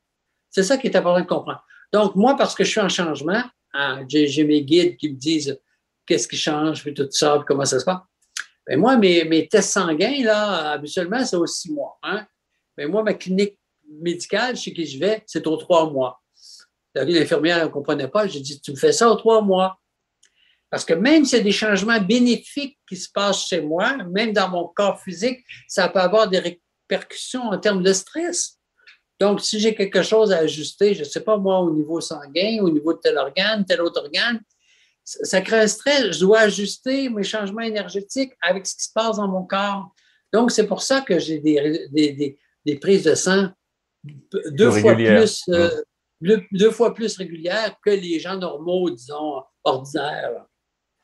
Au, au Québec, je précise, parce qu'en France, la prise de sang, c'est une fois par an. Mais c'est vrai qu'au Québec, vous avez l'habitude de le faire deux fois par an. Ben, quand on est dans une clinique privée, Sylvain, ça ouais. peut être facilement une fois tous les six mois. Ouais. Mais... Euh, Moi, moi, c'est une fois tous les trois mois. Bon, en tout cas, les amis, euh, ceux qui nous regardent, je vous donne un petit conseil de tenter. Faites-vous faire quand même une prise de sang complète tous les ans, je vous promets. Ça vous éviterait bien des soucis. Je te dis ça, euh, Jacques, parce que je sais qu'en France, il y a quatre-vingts pour cent de la population qui ne fait pas de prise de sang annuelle. Et on sait qu'on peut ouais. détecter beaucoup de choses bien avant que ça devienne dramatique à travers... Euh... Je fais une petite parenthèse pour dire que ça ne peut pas faire de mal. Moi, je me dis toujours, euh, quand on vit des changements ou si on a un doute sur quelque chose... Ne pas rester sur le doute. Écoutez, le système médical actuel est tellement perfectionné. Allons chercher les renseignements. Hein? Euh, c'est pas ce que je pensais, euh, c'est très bien, euh, c'est bon. Euh, donc, j'arrête de m'en faire, c'est mmh. déjà un stress de moins. Hein? Ou, euh, oups, il y a quelque chose qui se passe que je ne m'attendais pas, ben, on va, on va ajuster. Hein? On va, on va ajuster tout de suite. On n'attendra pas que ce soit rendu trop loin. Donc, se servir de, du système médical dans ce qui est bon, dans ce qui est bon pour soi. Là, ouais. bah déjà, Alors, déjà, je dirais avoir le, avoir le diagnostic. Après, la manière dont on le traite, c'est un autre sujet parfois.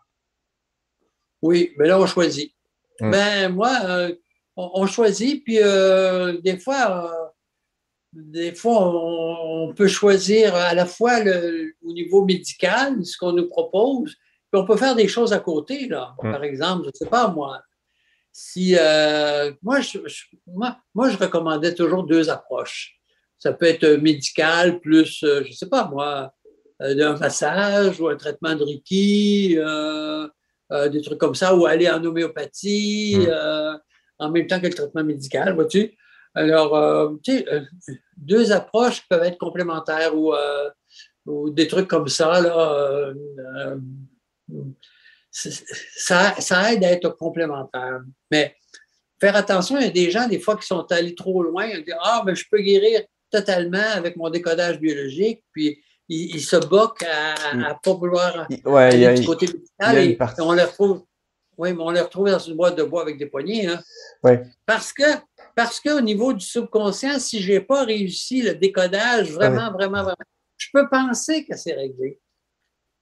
Mais des fois, à un moment donné, j'ai dit à des gens, peux-tu me garantir à cent pour cent qu'il n'y a plus rien qui te reste au niveau de ton subconscient? Peux-tu me le garantir? Alors, il faut faire attention. Il faut, faut faire attention au subconscient. Le livre qui s'est vendu le plus en développement personnel, c'est Le pouvoir du subconscient. Bon, oui. alors, euh, les techniques que j'utilise, de boules de lumière, de ci, de ça, ou, ou euh, la technique des bonhommes allumettes, ça, ça, ça, ça agit au niveau du subconscient. Oui. Il faut trouver un moyen pour aller au niveau du subconscient, pour faire les changements. Elle, elle, elle a la clé. C'est le docteur Joseph Murphy qui, dans les années quatre-vingts, a commencé à envisager les, les problématiques du subconscient. On se, oui. le, les merveilleux pouvoirs du subconscient, c'était le docteur Joseph Murphy, et je pense qu'il y a beaucoup qui ont lu ce livre.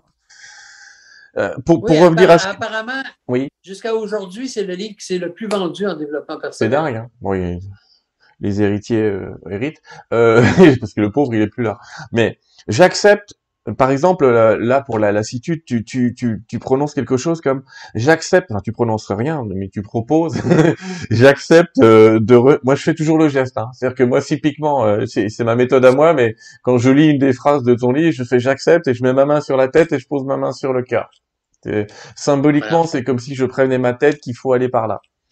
J'accepte de reprendre goût à la vie en faisant des choses que j'aime, en me faisant plaisir, en écoutant de la musique douce. Ça m'aiderait à me remonter le moral. Je reprends contact avec l'âme. Finalement, tu crées un contrat et tu crées une des cinq conditions dont on va parler maintenant, qui est nécessaire pour guérir, qui est l'action. Mais oui, mais avant de terminer ça, ce que mmh. tu viens de me dire, là, tu remarqueras qu'après chaque maladie, habituellement, il y a un paragraphe qui dit « J'accepte maintenant ouais. de m'ouvrir, blablabla. » Puis les gens, ils disent « Ah, oh, monsieur Martel, c'est formidable, vous avez mis la solution. » Ben, tant mieux qu'on voit comme ça, mais moi, ça n'a jamais été ça. Parce que dans le dictionnaire, d'abord, tout est écrit au « je ». Hein? Oui, oui. C'est pas écrit « Si vous avez de l'acné, c'est parce que vous vivez des situations qui vous frustrent et qui vous amènent à vivre ça. » Alors, c'est écrit « Si je vis de l'acné, c'est parce qu'il y a des situations qui m'affectent, tout ça. » Donc, tout est écrit au « je » parce que mon cerveau enregistre « je ». Mon cerveau ne peut plus dire qu'il le sépare. Il ne peut plus dire « Ah oui, mais il parle de quelqu'un d'autre. » C'est pas moi. Moi, moi, je, moi je, mon cerveau est enregistré « je ». j'ai lu je. Donc, j'ai une prise de conscience qui se fait à ce niveau-là. Donc, ça, c'est important. Alors, parce que ça, j'ai, je peux avoir l'impression qu'en lisant le texte du dictionnaire, ah ben oui, c'est ça, mais l'auteur, l'auteur il, il, il, fait, il, fait, il me fait rendre coupable de, de ce qui m'arrive. C'est ça. Moi, si je suis malade, c'est de ma faute. Donc, il y a toujours en toile de fond la notion de responsabilité. Oui. Alors, responsabilité puis culpabilité, il y a des gens pour qui c'est, c'est égal.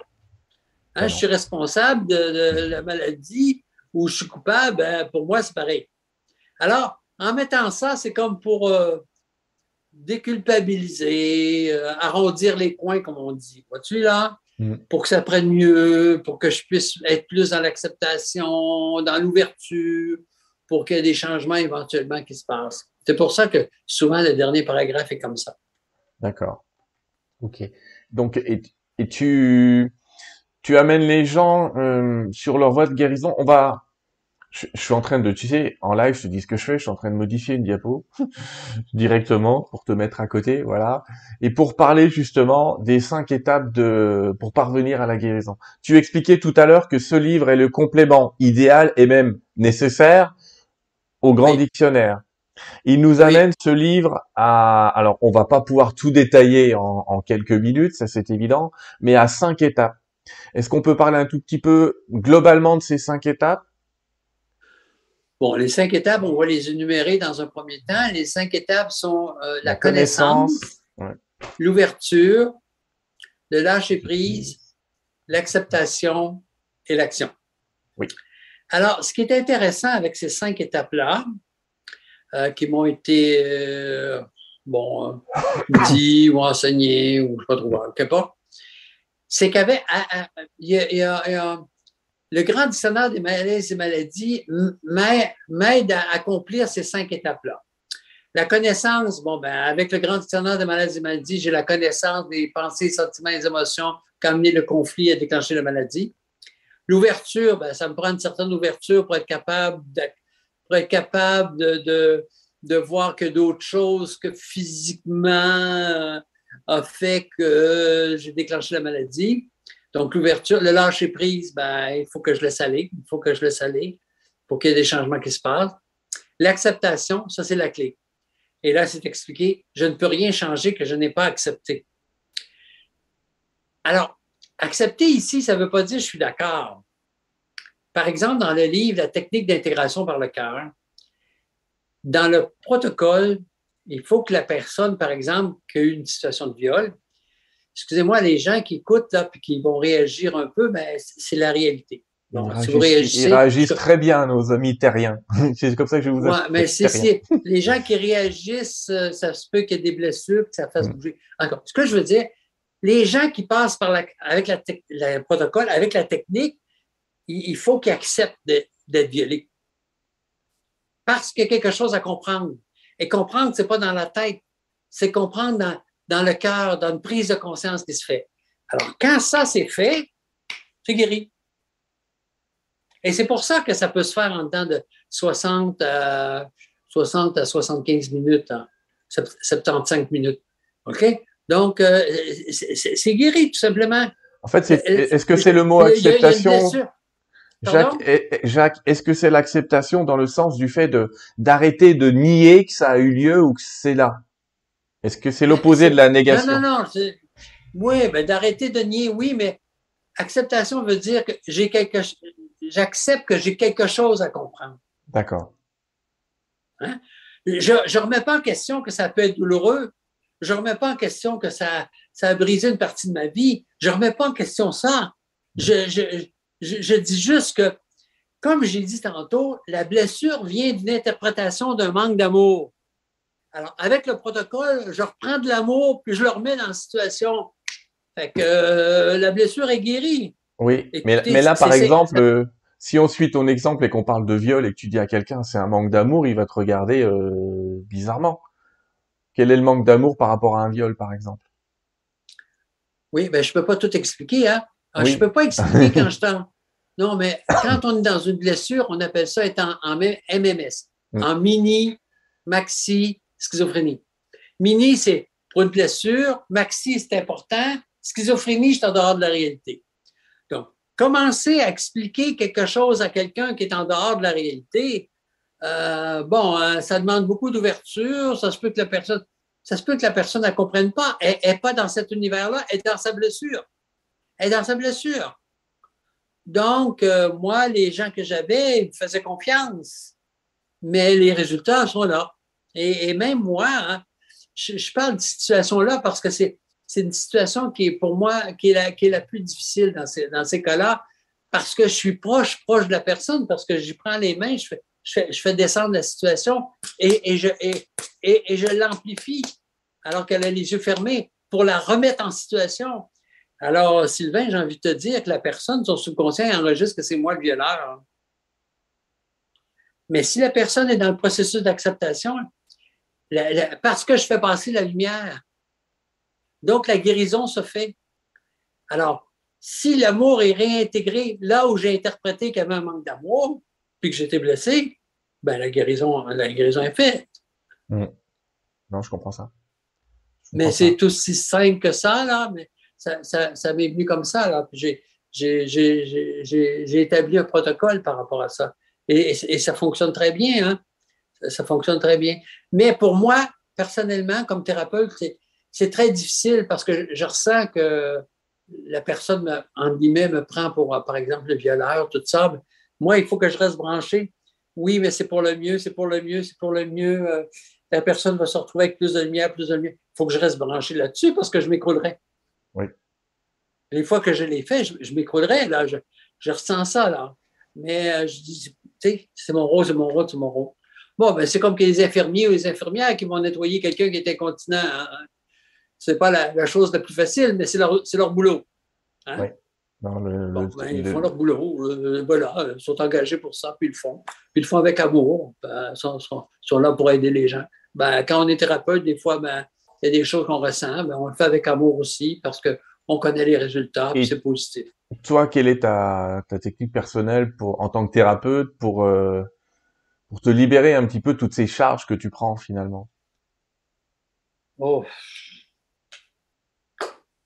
Un bon verre de vin? Non. Non, si je, peut-être que si je disais tout ce que je fais, ça découragerait les gens. Ah! Bon, ben, ne le, on va, on va non, pas le dire, mais disons que tu as des pratiques. Oui, j'ai des pratiques, puis j'ai des gens qui m'aident beaucoup euh, pour, pour équilibrer mon corps physique, pour équilibrer mon corps émotionnel. Puis heureusement, heureusement aussi, euh, j'ai, des, j'ai des informations de mes amis d'en haut qui me disent où j'en suis rendu, qu'est-ce qui se passe, puis euh, vers où je m'en vais aussi et pourquoi je suis préparé à ceci ou cela. Mmh. Donc, ça, ça, ça, ça aide beaucoup parce que bon, euh, j'ai des traitements en biofeedback, j'ai des traitements énergétiques. Euh, j'ai, actuellement, je suis en processus de traitement en homéopathie. Euh, tout, tout, tout, tout ça, tout ça pour aider mon corps à, à mieux gérer le stress des changements énergétiques que je vis présentement. Parce que ce que je vis présentement, là, d'autres personnes semblables qui vivraient les mêmes changements, sont alités pendant six mois, ou se retrouvent à l'hôpital, ou se retrouvent avec des maladies relativement graves. Moi, la seule chose que je vis actuellement, c'est que je me sens plus ou moins fatigué. D'accord. Mais je suis fonctionnel. Fait que je me dis, des fois, là, quand j'en ai ras le bol d'être comme ça, je me dis, Jacques, arrête de te plaindre, c'est pas beaucoup par rapport à ce que tu aurais pu vivre. Alors, ben, je dis merci. Oui, je suis assez d'accord avec toi. Et euh... hein? Je suis assez d'accord avec toi. Je voudrais revenir sur deux étapes de la guérison, un petit peu, pas dans le détail du détail, mais il y a une notion qui est souvent mal comprise par les internautes, ceux qui nous écoutent, c'est la notion de lâcher prise. On a l'impression que lâcher prise, ça veut dire abandonner. Et euh, j'ai toujours tendance à dire non, lâcher prise, ça veut dire on va confier le problème à, à autre chose. En tout cas, on va un petit peu se détacher, mais ça veut pas dire abandonner. Ben, abandonner, euh... lâcher prise, pour moi, c'est, euh... c'est, laisser, c'est laisser aller, laisser, se décrocher. De... C'est pas, moi, je comprends le terme abandonner, mais, mais c'est, c'est, c'est décrocher le mental. Parce que le, le, le mental, il, il, c'est comme s'il va retenir, il va retenir le change, à ce qu'il y ait du changement.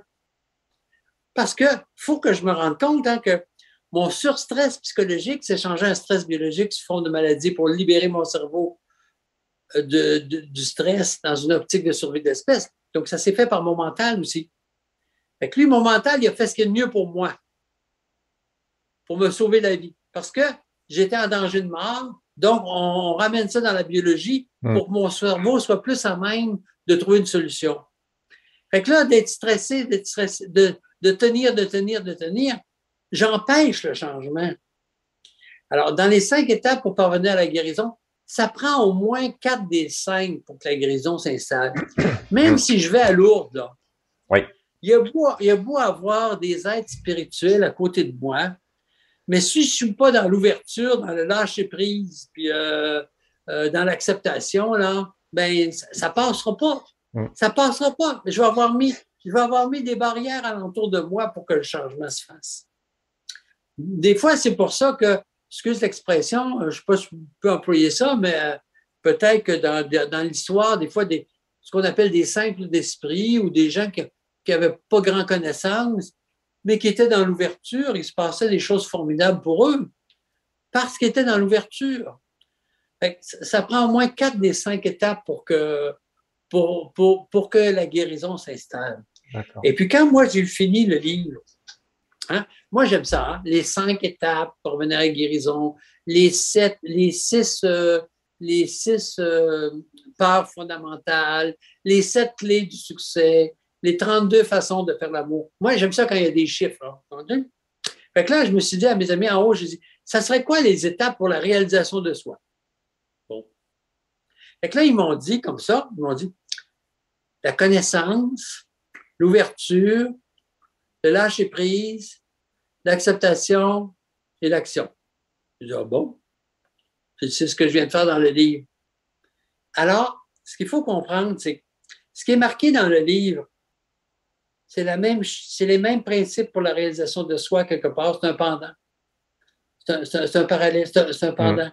Si j'apprends à, pour ma guérison physique, euh, ben, les, les, les mêmes principes s'appliquent au niveau de la... De la du cheminement de la, de la réalisation de soi. Et ça puis, peut servir à... Bien sûr. Et puis, cette, cette étape, et on, on va terminer par ça peut-être avant de prendre des questions avec nos amis présents, euh, cette étape importante qui est l'action de changer quelque chose dans sa vie. Oui. Mais là, là à un moment donné, on a beau faire les quatre premiers, euh, si je dis, ah oui, oui, c'est vrai, oui, oui, j'ai vécu ça, oui, ça, ça a du bon sens, oui, et ben...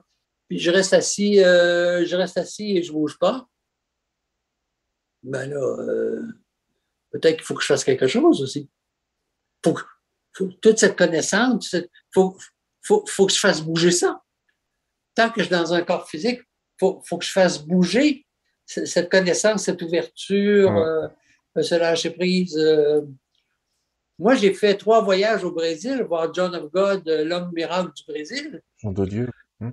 Jean de Dieu, ouais. j'ai, j'ai fait trois, trois voyages, j'ai, j'ai fait d'autres voyages ailleurs. À un moment donné, euh, on a décelé que j'avais euh, une entité diabolique depuis vingt ans. Quand je l'ai appris, ben, il n'y a personne au Québec qui pouvait me faire enlever ça. Ben, j'ai pris l'avion, je me, je me suis rendu à Nice, j'avais pris un rendez-vous. Le lendemain, j'étais à Saint-Laurent-du-Var, voir les prêtres exorciseurs. Le surlendemain, je reprenais l'avion, je m'en revenais au Québec. Mais j'ai, j'ai, j'ai, j'ai posé l'action. J'ai posé l'action. Mais euh, voilà, c'est tout. Euh, qu'est-ce que je veux dans la vie? Qu'est-ce que je suis prêt à faire pour ça? C'est ça la question. Ouais. Qu'est-ce que je veux? Qu'est-ce que je suis prêt à faire? Alors, je parlais à quelqu'un justement ce midi, ben, tu sais, des fois, il y a des gens, euh, je ne sais pas moi, ils, ils ont une maladie euh, dite, euh, en guillemets, qu'on catalogue de grave. Puis, euh, bon, ben, qu'est-ce qu'ils font? Ah, ben, ils continuent à travailler, ils continuent assis, euh, je ne m'occupe pas de moi, je ne fais pas ci, je ne fais pas ça. Bon, ben, c'est OK, hein? Pour moi, pour moi, ce qui est clair, c'est que, que ce soit moi ou quelqu'un d'autre, on n'a personne à sauver parce que l'âme n'est pas détruite de toute façon. Hein? Est-ce que je suis intéressé à rester plus longtemps sur Terre euh, ou pas? Euh, ben, les deux, les, les, les deux réponses sont bonnes, hein? Les deux réponses sont bonnes. Ça dépend de ce que je veux dans la vie. Donc, euh, et qu'est-ce que je suis prêt à faire pour ça? Hein?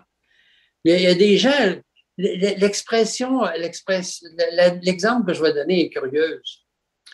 Mais moi, bon, j'ai, j'ai été peu, peu ou pas dans le milieu des gens qui consommaient, par exemple, des drogues fortes. Je n'ai pas connu ça.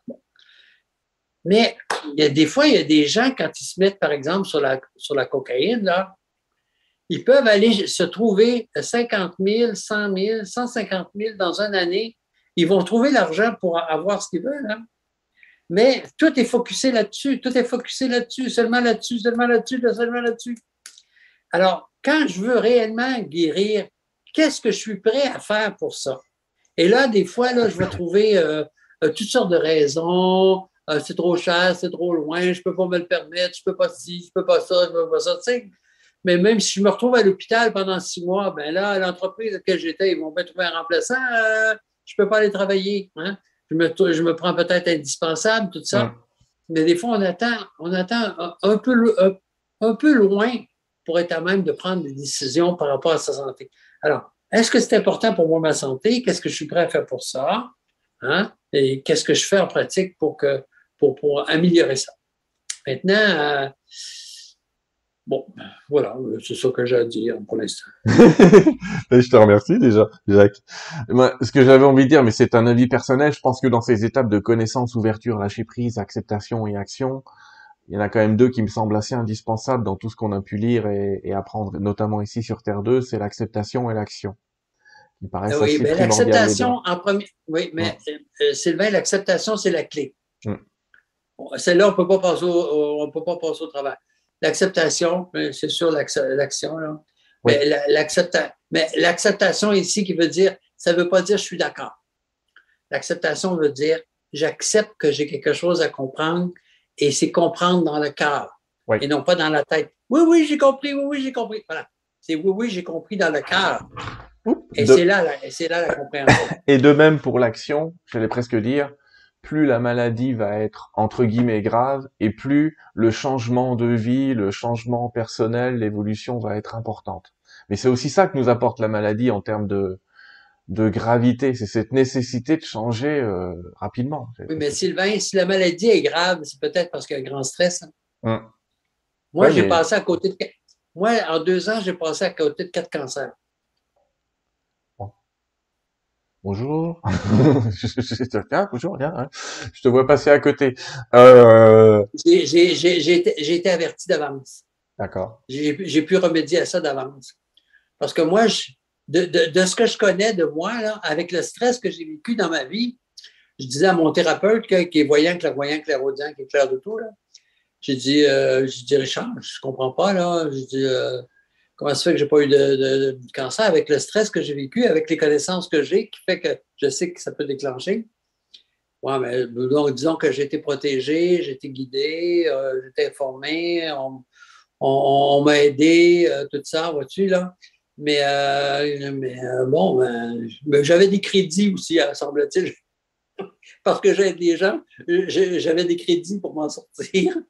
Mais une chose qui est importante aussi, aussi, que j'ai, j'ai compris avec un livre que j'ai acheté à, à, au Brésil aussi, qui s'appelle la, la guérison spirituelle.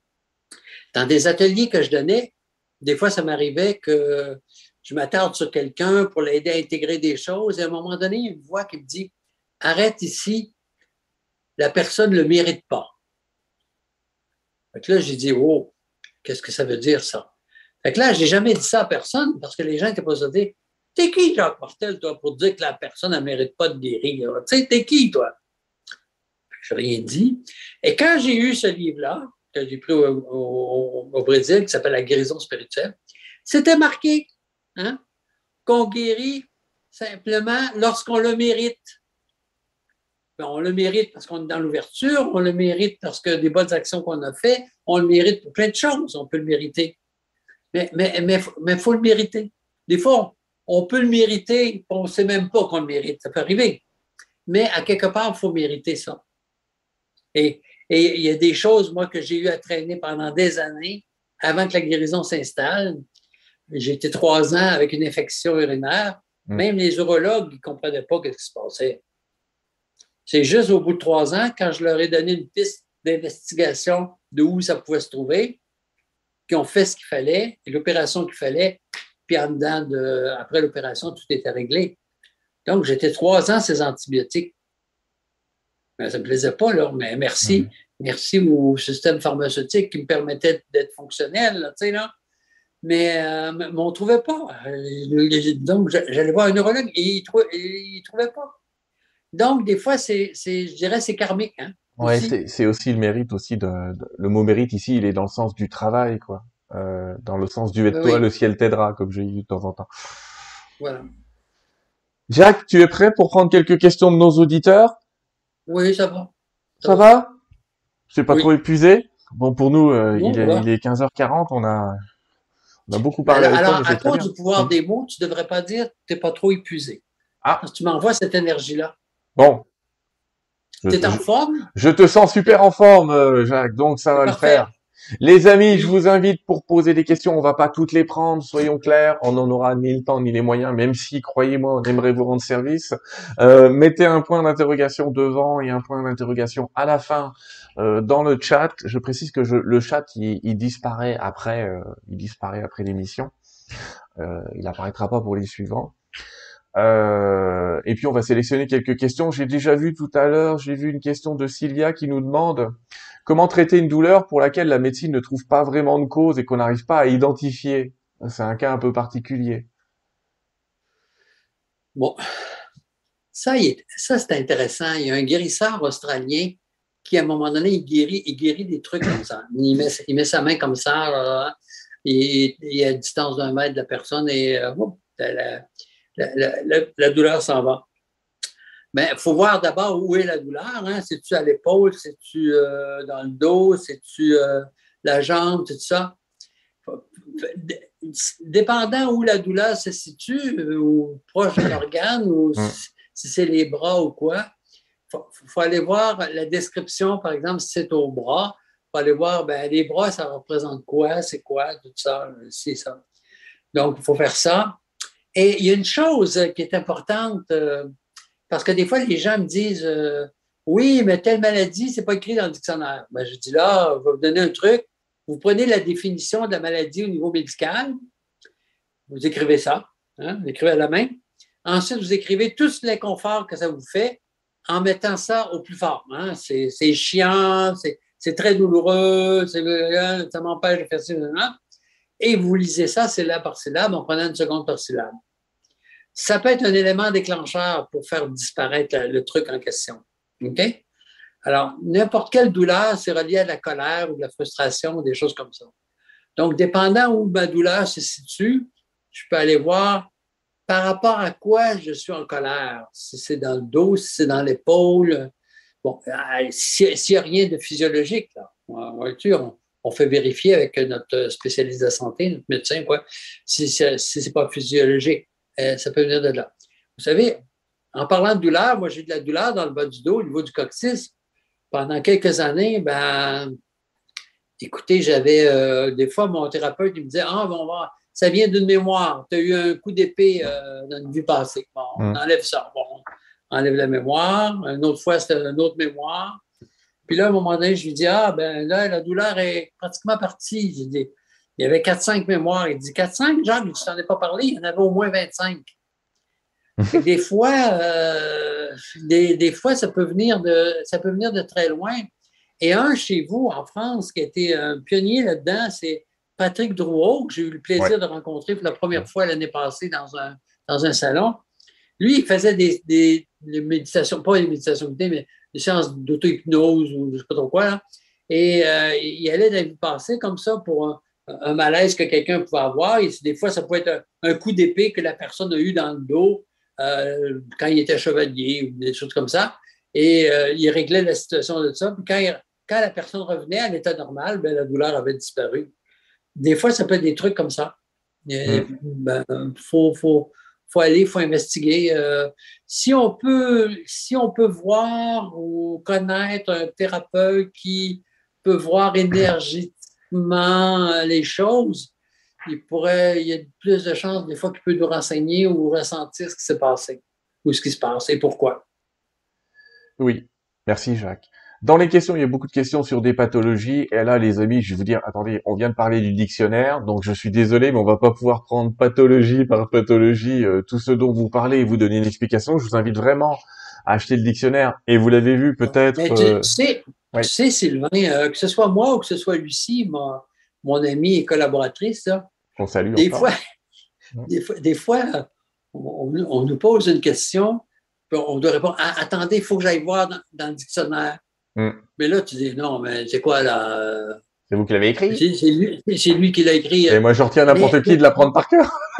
mais non, mais, mais, mais c'est quand, quand on est là-dedans, hum. on, est comme dans un, on est comme dans un autre état. Hum. Tu sais, dans l'état où, euh, par exemple, tu sais, je vis un rêve ou un rêve conscient, c'est très lucide, c'est très clair. Je dis, ah, ben, je vais écrire ça demain matin quand je vais me réveiller. Et je me réveille le lendemain matin, je ne m'en souviens plus. Mais quand, quand on travaille sur ça, on est comme un peu dans un autre état. Et quand quelqu'un me pose la question physiquement, des fois, je ne me souviens pas. Quand je vais me mettre à le lire, là, la mémoire, entre guillemets, va me revenir. Mais, mais c'est comme, c'est pas présent physiquement dans la. Je comprends ce que tu veux dire. Ouais. Toute l'info. En fait, le dictionnaire, surtout, il, il nous aide à nous détacher un petit peu. Surtout moi, depuis soixante-quinze, quand j'ai eu une opération, j'ai su, pour les, les cloisons nasales, j'ai su que les maîtres feraient des transformations dans mes corps intérieurs, le temps que je serais anesthésié. Et à partir de ce moment-là, depuis soixante-quinze, soixante-quinze, depuis ce temps-là, ma mémoire fonctionne différemment. Je me souviens seulement de ce qui est important. Et à un moment donné, j'ai vu comme un... Un, un classeur avec trois, trois gros tiroirs qui ont été comme mis de côté. Des fois, les gens, quand ils me parlent, ils disent « Ah oui, Jacques Martel, je suis ici, ça. Ah, c'est normal que tu ne te souviennes pas, tu vois tellement de monde. » C'est pas ça. Puis des fois, je me branche, je suis capable d'ouvrir le classage. « Ah oui, oui, tu étais assis dans un coin, tu étais habillé de telle façon, de telle façon. » Là, ils sont tous surpris. C'est comme si j'avais une mémoire phénoménale alors qu'ils pensaient que, que, que j'avais… Mais, mais Mais maintenant, ma mémoire est dégagée pour que je sois plus en contact avec ce que je reçois intérieurement. Oui, il m'arrive la même chose. Hein. Franchement, les gens me disent « Oui, tu m'as oublié », mais après, effectivement, quand on se réaligne avec l'énergie, tout revient. Euh, oui. C'est assez impressionnant. On nous demande, mais je, je vais la génériquer un peu la question, la question de Christian qui est « Peut-on guérir des acouphènes ?» J'ai envie de dire « Oui, bon, théoriquement, on peut guérir de tout, mais pas tout le temps. » comme dire. Mais euh, en fait, sa question, c'est peut-on guérir des acouphènes? J'ai envie ben, de dire oui. Ben, je ne sais pas si Christian, il y a le, le grand dictionnaire des malaises et maladies. Il y a deux pages de, sur les acouphènes. Si, je ne sais pas s'il a lu, il a lu complètement les acouphènes. Alors, alors il, y a deux, il y a deux choses sur les acouphènes qui sont intéressantes à, à dire. Et ça peut... Bon, je peux entendre un son qui n'est pas des acouphènes. Mais ça peut être un son qui fait que je suis branché sur les mondes intérieurs. Alors, il y a une charte des plans, là, que ça peut être le tonnerre, le ruisseau, euh, un torrent, euh, une note de flûte, euh, la cornemuse, des milliers de violons. Euh, en tout cas, si c'est un de ces sons-là, ça correspond à un des plans intérieurs sur lesquels je suis branché. Mmh. Maintenant, si c'est un autre son, bien là, des fois, il faut identifier quel genre de son que c'est. Alors, euh, dans un atelier de Gérard Athias, il me semble que c'est dans un atelier de Gérard Athias, il y a quelqu'un, à un moment donné, euh, qui était venu, puis il y avait un son particulier, puis il avait décrit c'était quoi le son. Il dit... Euh, puis le, la personne en question avait comme des conflits familiaux. Fait qu'il dit euh, euh, « Conjugue-moi le verbe « avoir » à l'imparfait. Mm. » Il dit « J'avais, tu avais, il avait, nous avions, d'où? Avion, avion. » Donc, le son qu'il y avait, il y avait un son d'avion. Parce qu'il y avait un conflit dans sa famille. Oui. Nous avions. Okay? Donc, il faut aller voir quelle sorte de son que c'est. Chose certaine, chose certaine que je peux dire par rapport aux acouphènes, c'est un stress. C'est un stress qui veut me ramener à une certaine réalité. Puis cette réalité-là veut, veut m'amener à la réalité euh, intérieure, à un calme intérieur. Comprends-tu? Euh, mais bon, euh, si on peut identifier, est-ce que c'est un silement? Est-ce que c'est un bruit particulier? Est-ce que c'est un des sons, des, des sons que j'ai mentionnés? Parce que c'est arrivé une fois, il y a des années, il y a quelqu'un qui est allé voir, je crois que c'est une psychologue sous toute réserve, puis là, la personne a décrit le son qu'elle entendait. Fait que la psychologue était au courant des sons des plans intérieurs. Elle dit, mais non! Elle dit, monsieur, vous n'avez pas des acouphènes. Vous êtes branché sur tel plan. C'est pour ça que vous entendez ça. Voyez-vous? Donc, euh, c'est ça. Il faut, faut vérifier. Mais, mais, euh, mais, alors, lire acouphène, syllabe par syllabe, en prenant une seconde par syllabe. Et s'il faut, là, s'il faut mettre un métronome, on met un métronome, là. Voilà. Je le fais syllabe par syllabe, là. Ça va pas prendre cinq minutes, tu sais, Jacques, parce qu'acouphène, il y a deux pages. Donc, syllabe par syllabe. Ben, oui, mais il y a deux pages. Est-ce que c'est long à attendre à, oui, à la salle d'attente à l'hôpital? on, on, on, on, un peu on, moins, on un peu moins. Je, te, je, vais, je, vais te, je vais te taquiner. Un peu moins en France qu'au Québec. On attend un peu on moins. On arrête. Puis quand, quand je fais des activités en France, oh, monsieur Martel, c'est dommage, c'est trop loin. C'est mm. ça, moi, je fais six mille kilomètres, mais c'est pas trop loin. Pour ah ben, je te rassure, euh, on, on me fait le même coup. On, on, voilà. Bon, moi, voilà. Je fais, je fais six mille kilomètres, mais c'est trop loin. Bon, excusez-moi. Et puis, le, le, le, le Christian, la question, là. Ouais. Lire, après avoir lu tout ça, mais qui écrivent aussi tous les inconvénients que ça lui fait. Hein? Euh, je supporte pas, j'en ai ras-le-bol, ça me donne envie de quitter la planète. Les... On met tout au superlatif, au mmh. plus négatif possible, mais en lisant syllabe par syllabe, je c'est une technique d'intégration, de... donc une technique ah. d'acceptation. Mmh. Donc, je ne peux rien changer que je n'ai pas accepté. Donc, si j'accepte, ça a plus de chances de changer. C'est ça. Fantastique. Voilà. J'ai une autre, j'ai, on va pas prendre trop de questions, j'en prends encore une ou deux, les amis. Euh, une question de, de, du pseudo qui s'appelle Amour Divin. Donc, je sais pas qui est caché derrière, mais c'est sympa, ce, ce pseudo. Elle nous dit, monsieur Martel, comment soulager la détresse des, des personnes âgées en EHPAD? Je suis infirmière et souvent démunie face à cette douleur psychologique. Comment pensez-vous qu'on puisse aider? Je suis un petit peu en dehors de tes livres, mais je te demande si tu as une solution. Ben oui, mais là, je ne sais pas si la personne envoie cent personnes par jour, là, mais si elle envoie une, qu'elle fasse la technique des petits bonhommes allumettes avec la personne. Donc, la Parce situation, que... c'est détresse de cette personne, le don de cette personne. Oui. D'accord? Oui, oui. Euh, c'est, euh, le nom de la personne en détresse. Mmh. Hein, hein, c'est-à-dire, moi, si je suis l'infirmière, hein, je m'appelle euh, Madame une telle infirmière, puis là, l'autre personne en détresse, ça peut être une dame aussi, supposons ouais. que c'est une dame. Une dame, euh, prénom, nom de famille en détresse, euh, sac de lumière, sac de lumière, sac de lumière, attachement, conscient, inconscient, et je me coupe. Et à la fois, si c'est moi l'infirmière, à la fois, ça va me soulager, et à la fois, je vais aider l'autre. Pourquoi? Parce que moi, si ça m'affecte de voir l'autre personne en détresse, qu'est-ce qui arrive? C'est que j'envoie ma détresse aussi. Oui. Ça ne l'aide pas, là. Donc, faut que j'arrête d'être en détresse et ça va me mettre plus dans une énergie d'amour.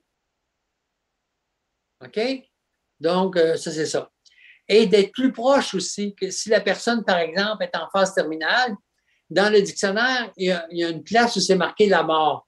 Mmh. Ben, quelqu'un peut dire, l'auteur, qu'est-ce qu'il fait là? La mort, c'est pas une maladie.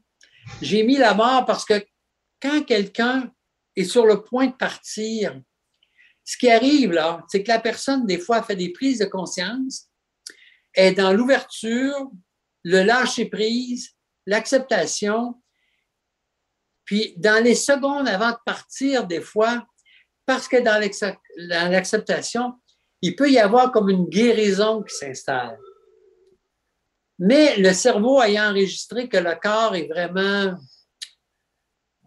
endommagé, là, Euh, il y aurait trop de travail à faire pour le remettre euh, sur pied, là. La personne va quitter son corps quand même. Mmh. Mais j'ai envie de dire, elle quitte son corps après que la guérison soit faite, parfois.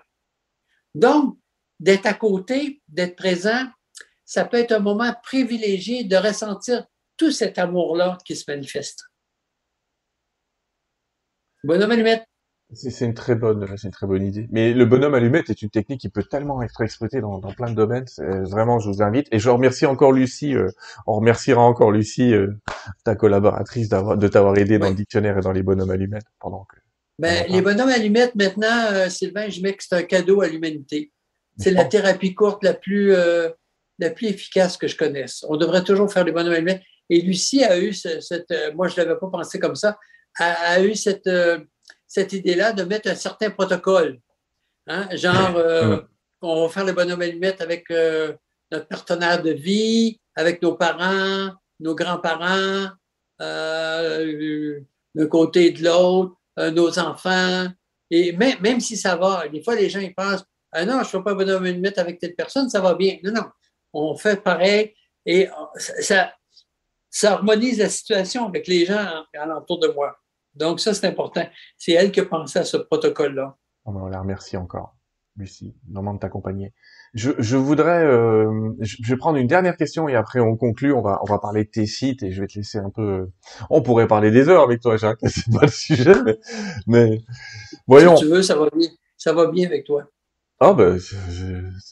Toi aussi, tu veux? C'est ce que me disent mes invités. Voilà, ça se passe bien, on discute, on est entre nous. J'ai une question, Jacques, et cette question est la suivante. Je la trouvais pertinente, même si je la trouve bizarre. La question, c'est celle de Patricia qui lui demande « Est-ce que le dictionnaire des malaises et maladies est exploitable pour des animaux ?» C'est enfin, très étrange comme question, mais est-ce que tu t'es déjà posé cette question ou pas, d'ailleurs? Ben, plus, plus que poser cette question-là, parce que je suis régulièrement invité À des, à des séminaires de communication animale où chaque, chaque personne qui est dans l'atelier doit avoir le grand dictionnaire des malaises et des maladies. D'accord. Parce que l'animal, euh, l'animal souvent, quand il y a une maladie, c'est le reflet du stress ou du surstress de, ben, moi je dis c'est maître, là, la personne qui donne des formations a dit l'humain. Hein? Donc, euh, et, et souvent, souvent l'animal, il va prendre le stress de son, de son maître pour l'aider. Des fois, ça peut amener l'animal à euh, la maladie suffisamment importante qui va quitter, va quitter le plan physique, là. Mais c'est comme si ça fait partie de son évolution. Moi, j'ai compris ça il y a, il y a trente ans, euh, quelqu'un que j'avais connu comme ça. Euh, il y avait un Golden Retriever, puis là, il faisait de l'épilepsie. Et puis, euh, bon, on dit, oui, ben, ces chiens-là sont portables. Puis là, j'ai lu épilepsie, tout ce qui avait rapport à l'épilepsie. Et puis, ça correspondait exactement à ce que le maître vivait, parce qu'il était dans un environnement, dans une usine, où il essayait de faire entrer le syndicat. Puis là, ben, les patrons n'étaient pas trop d'accord parce que le syndicat rentre et tout, et tout, et tout. Donc, ça créait un grand stress, tout ça. Et le stress qu'il vivait, c'est un stress qu'on retrouve quand quelqu'un fait de l'épilepsie. Alors, lui, il ne faisait pas d'épilepsie, c'est le chien qui en a fait. Intéressant. Donc, oui, oui, on peut le faire sur ah, les animaux. Ah, non, mais vraiment. Une, mais, une... mais, mais, mais, euh, mais habituellement, ça vient, ça vient de l'adulte. Du maître, oui, il y a toujours un écho. Mais en fait, on va travailler en écho avec les deux. C'est vrai que ça mérite des ateliers, effectivement. Une des questions qu'on nous pose, c'est justement, Jacques, est-ce qu'on peut te rencontrer personnellement? Est-ce que tu as l'intention, tu refais des conférences en France? Quand est-ce qu'on peut te voir en vrai? Euh... Ou pas? Sylvain, depuis deux mille treize, j'ai arrêté de faire des consultations individuelles. Oui.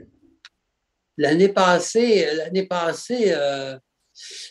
comme j'ai fait quelques salons, si tu l'en penses, il y a deux ans, j'ai fait quelques salons, et là, mes maîtres m'ont dit que je pouvais reprendre des consultations individuelles. J'ai, au, au cas où j'aurais pu faire en, en, entre deux journées de salon, tu sais.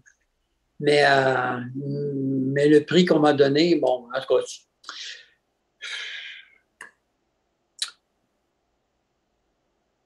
techniquement, c'est, donc, c'est comme si je ne fais pas de consultation.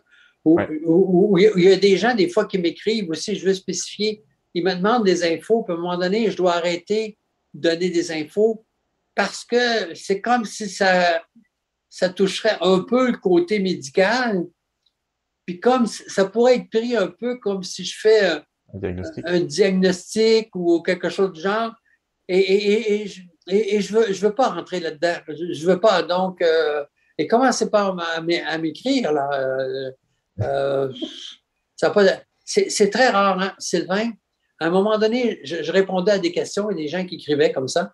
Et à un moment donné, j'ai arrêté, j'ai arrêté de répondre. J'ai dit à Lucie, est-ce que tu peux prendre la relève? Et puis, elle a dit, oui, je vais prendre la relève. Fait que les gens qui posaient des questions sur les malaises et maladies, ils prenaient la relève. Il n'y a pas dix pour cent des gens qui disaient merci. Merci pour un service qu'on leur rendait gratuitement.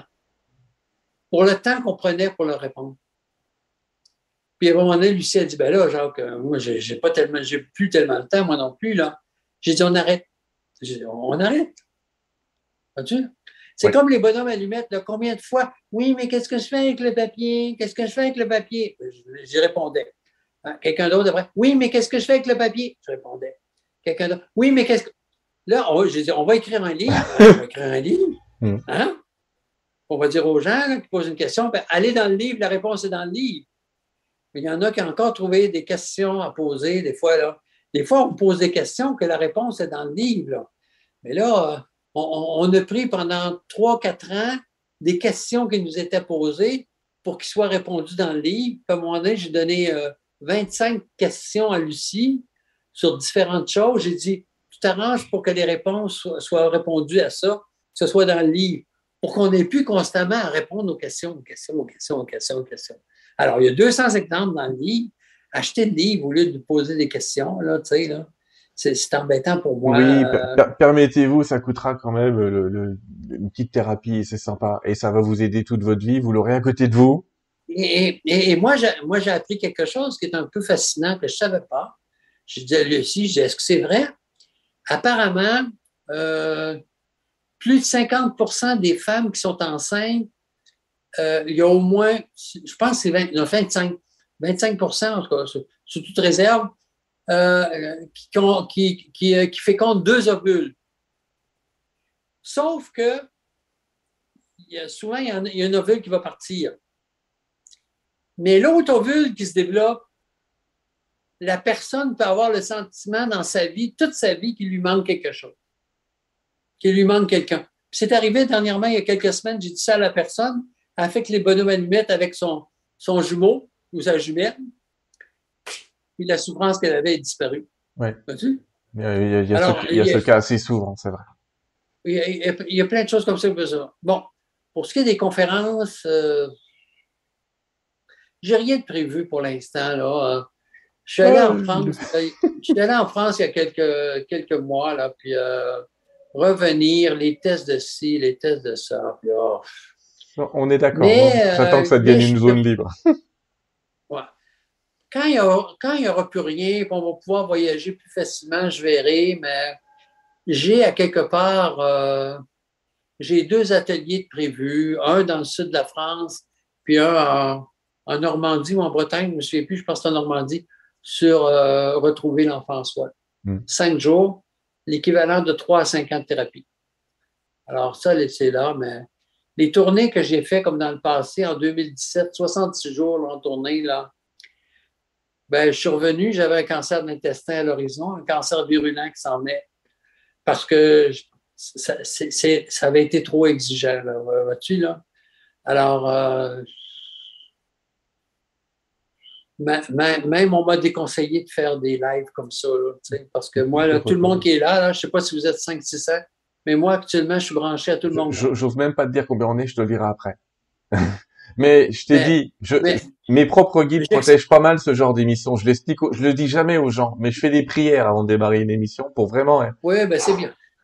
Poser l'énergie. Moi, moi, j'ai, moi, j'ai demandé à Lucie de... de de faire ça pour toi. L'émission pour qu'elle me protège en plus. Ben là, il y a euh, du monde, hein, franchement. Mais, euh, mais, euh, mais tu sais, Sylvain, quand je fais des conférences, tout ça, là, mon thérapeute qui est, qui est voyant, clairvoyant, il voit que l'énergie qui se dégage de moi s'en va dans toute la salle. Mm.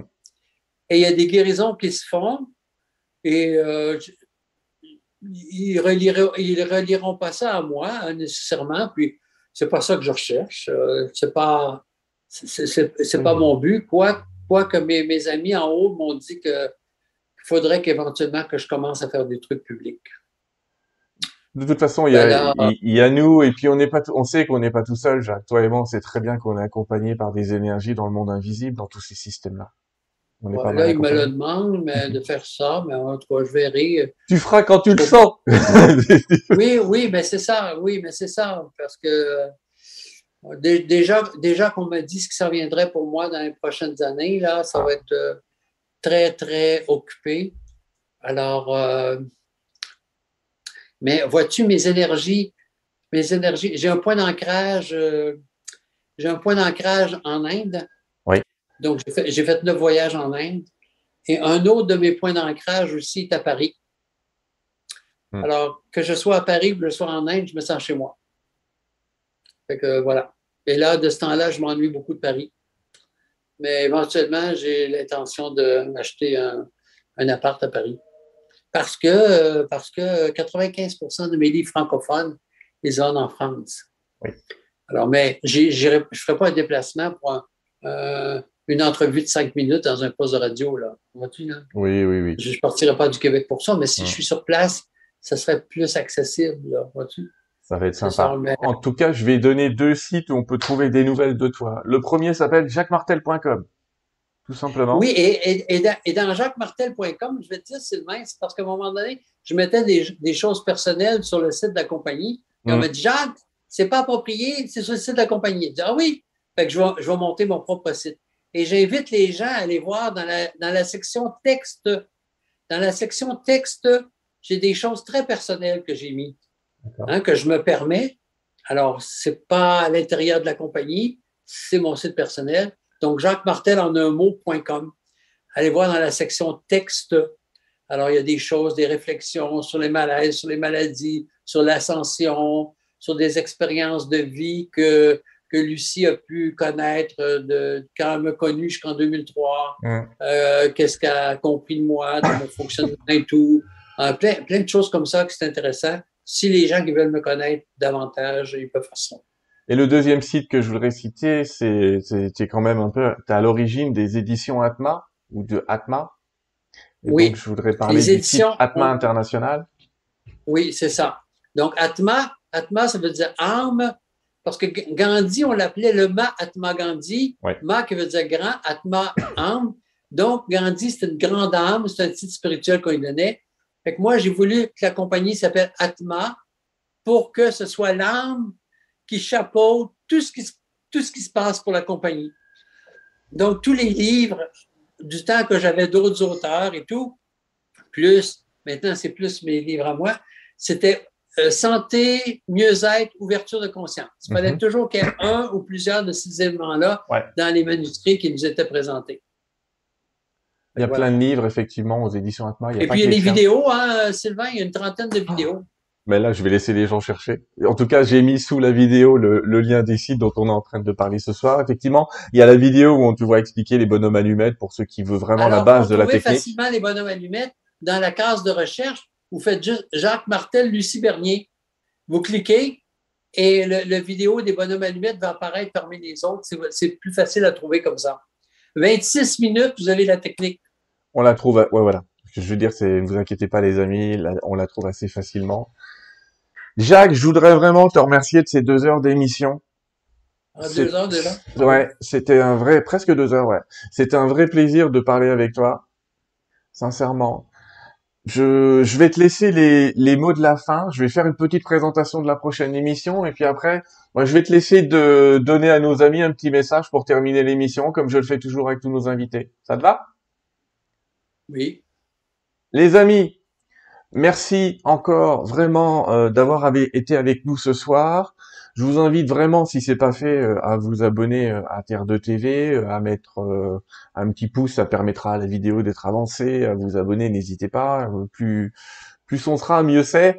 La prochaine émission, vous savez, on fait une émission tous les quinze jours sur Terre deux, on essaye du moins. La prochaine émission, je vous ai dit que cette année, je vous ai prévenu, il va y avoir des nouveaux formats. Eh bien, on va rentrer dans un des nouveaux formats.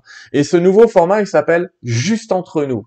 Et « Juste entre nous », c'est « je vais avoir une discussion avec un invité ». On va parler un petit peu de sa vie, on va peut-être parler un petit peu de ce qu'il, de la vision du monde qu'il peut avoir sur le, il ou elle peut avoir sur le futur. Je dis il parce que je pense à un invité que je suis en cours de route, mais là, la prochaine fois, c'est elle, parce qu'elle a gentiment accepté de démarrer ce cycle. C'est notre amie Elisabeth de Caligny, que vous connaissez comme grande conteuse qui nous a raconté euh, les histoires euh, du Padre Pio, de, du Maître Philippe, euh, de, du, du Saint Curé d'Ars, et on vous prépare d'autres émissions comme ça un petit peu historiques. Mais là, on discutera un petit peu d'elle, de comment elle voit ce monde, comment elle voit euh, euh, un avenir possible. Et c'est un petit peu le cadre de ces émissions qui s'appellent « Juste entre nous ». Alors, c'est dans quinze jours. Je vous remercie encore d'avoir été avec nous ce soir. Je vous remercie vraiment de votre fidélité. Et puis, Jacques, je te remercie vraiment encore une fois de ta présence. Et je te laisse donner un mot à nos amis pour la postérité, j'allais dire, même si on s'en servira sans doute. Alors, c'est le mot de la fin, F A I M, pour ceux qui vont aller manger. C'est le mot, euh, ouais, nous, on a, euh, ouais, choisi, celui que tu veux. Parce qu'en France, c'est quoi, là, vingt heures? En euh, France, il est vingt-deux heures. Alors, ah, euh, oui. tout, le monde, tout le monde a déjà mangé ou va aller manger, en tout cas, mm. en tout cas écoutez, euh, écoutez ben, merci pour ceux, tous ceux qui sont... qui ont été en pré présents présent à l'écoute, euh, et pour tous ceux qui vont regarder la reprise. Moi, je vous invite, euh, j'ai une trentaine de vidéos, allez voir les vidéos, vous allez apprendre des choses, euh, c'est intéressant. Et euh, c'est intéressant aussi, de, euh, par les vidéos, de pouvoir les suggérer à des amis, parce que des fois, quand on parle de, de prise de conscience, de cheminement personnel, euh, tout ça, des fois, les gens peuvent avoir peur qu'on on veut les changer. Euh, Euh, c'est pas l'idée, c'est pour ça que même moi je réfère les gens aux vidéos, comme ça ils n'ont pas l'impression que je, je, j'essaie de les embarquer nécessairement dans quelque chose, dans un truc. Allez voir les vidéos, faites ce que vous voulez, les gens ça les intéresse, ça les intéresse pas, tout ça. Et dans les livres, la plupart des livres, il y a beaucoup d'exercices, faites les exercices faites les exercices euh, Atma, le pouvoir de l'amour, il y a huit exercices. Dans le pouvoir des mots, il y a des exercices à faire aussi. Le dictionnaire, il y a l'exercice de guérison. Euh, il y a des exercices aussi, un exercice dans le, euh, le pouvoir de l'engagement aussi. Euh, page quatre-vingt-deux, euh, les dix décrets de l'archange Gabriel, ça peut changer de vie. Alors, il y a, il y a, fouillez, fouillez dans les livres, il y a des exercices. Alors, euh, il y a beaucoup de choses qu'on peut faire soi-même. Puis restons dans l'ouverture. Puis euh, on peut, chacun d'entre nous, on peut demander d'être guidé, d'être protégé. Protégé dans le sens que pour qu'il nous arrive ce qu'il y a de mieux. C'est bien, ça. Dans ce sens-là. Voilà. Merci à toi, Jacques. Ça me fait plaisir. Puis, euh, bonne continuation à tout le monde, puis avec beaucoup d'amour. Puis on vit des temps de grands changements, euh, ne serait-ce que la pandémie ou ce qui se passe au niveau politique actuellement. Il y a des raisons à ça. Euh, le, le karma. Euh, j'ai commencé une série de douze à quatorze vidéos sur des sujets spirituels. Euh, j'ai déjà fait la réalisation de soi, puis l'autre, je l'ai faite, euh, euh, je ne me souviens plus le, sur quoi, là. Euh, à, être à l'écoute de sa voix intérieure. Alors, ils sont déjà enregistrés en studio, il reste à, les, à, à faire le montage, et il va, il va y avoir dix à douze vidéos de plus qui vont être faites uniquement sur des sujets de nature spirituelle. Les prochains, ça va être le karma, la réincarnation, entre autres. Merci. À bientôt, les amis. À bientôt, Jacques. OK, merci beaucoup, Sylvain.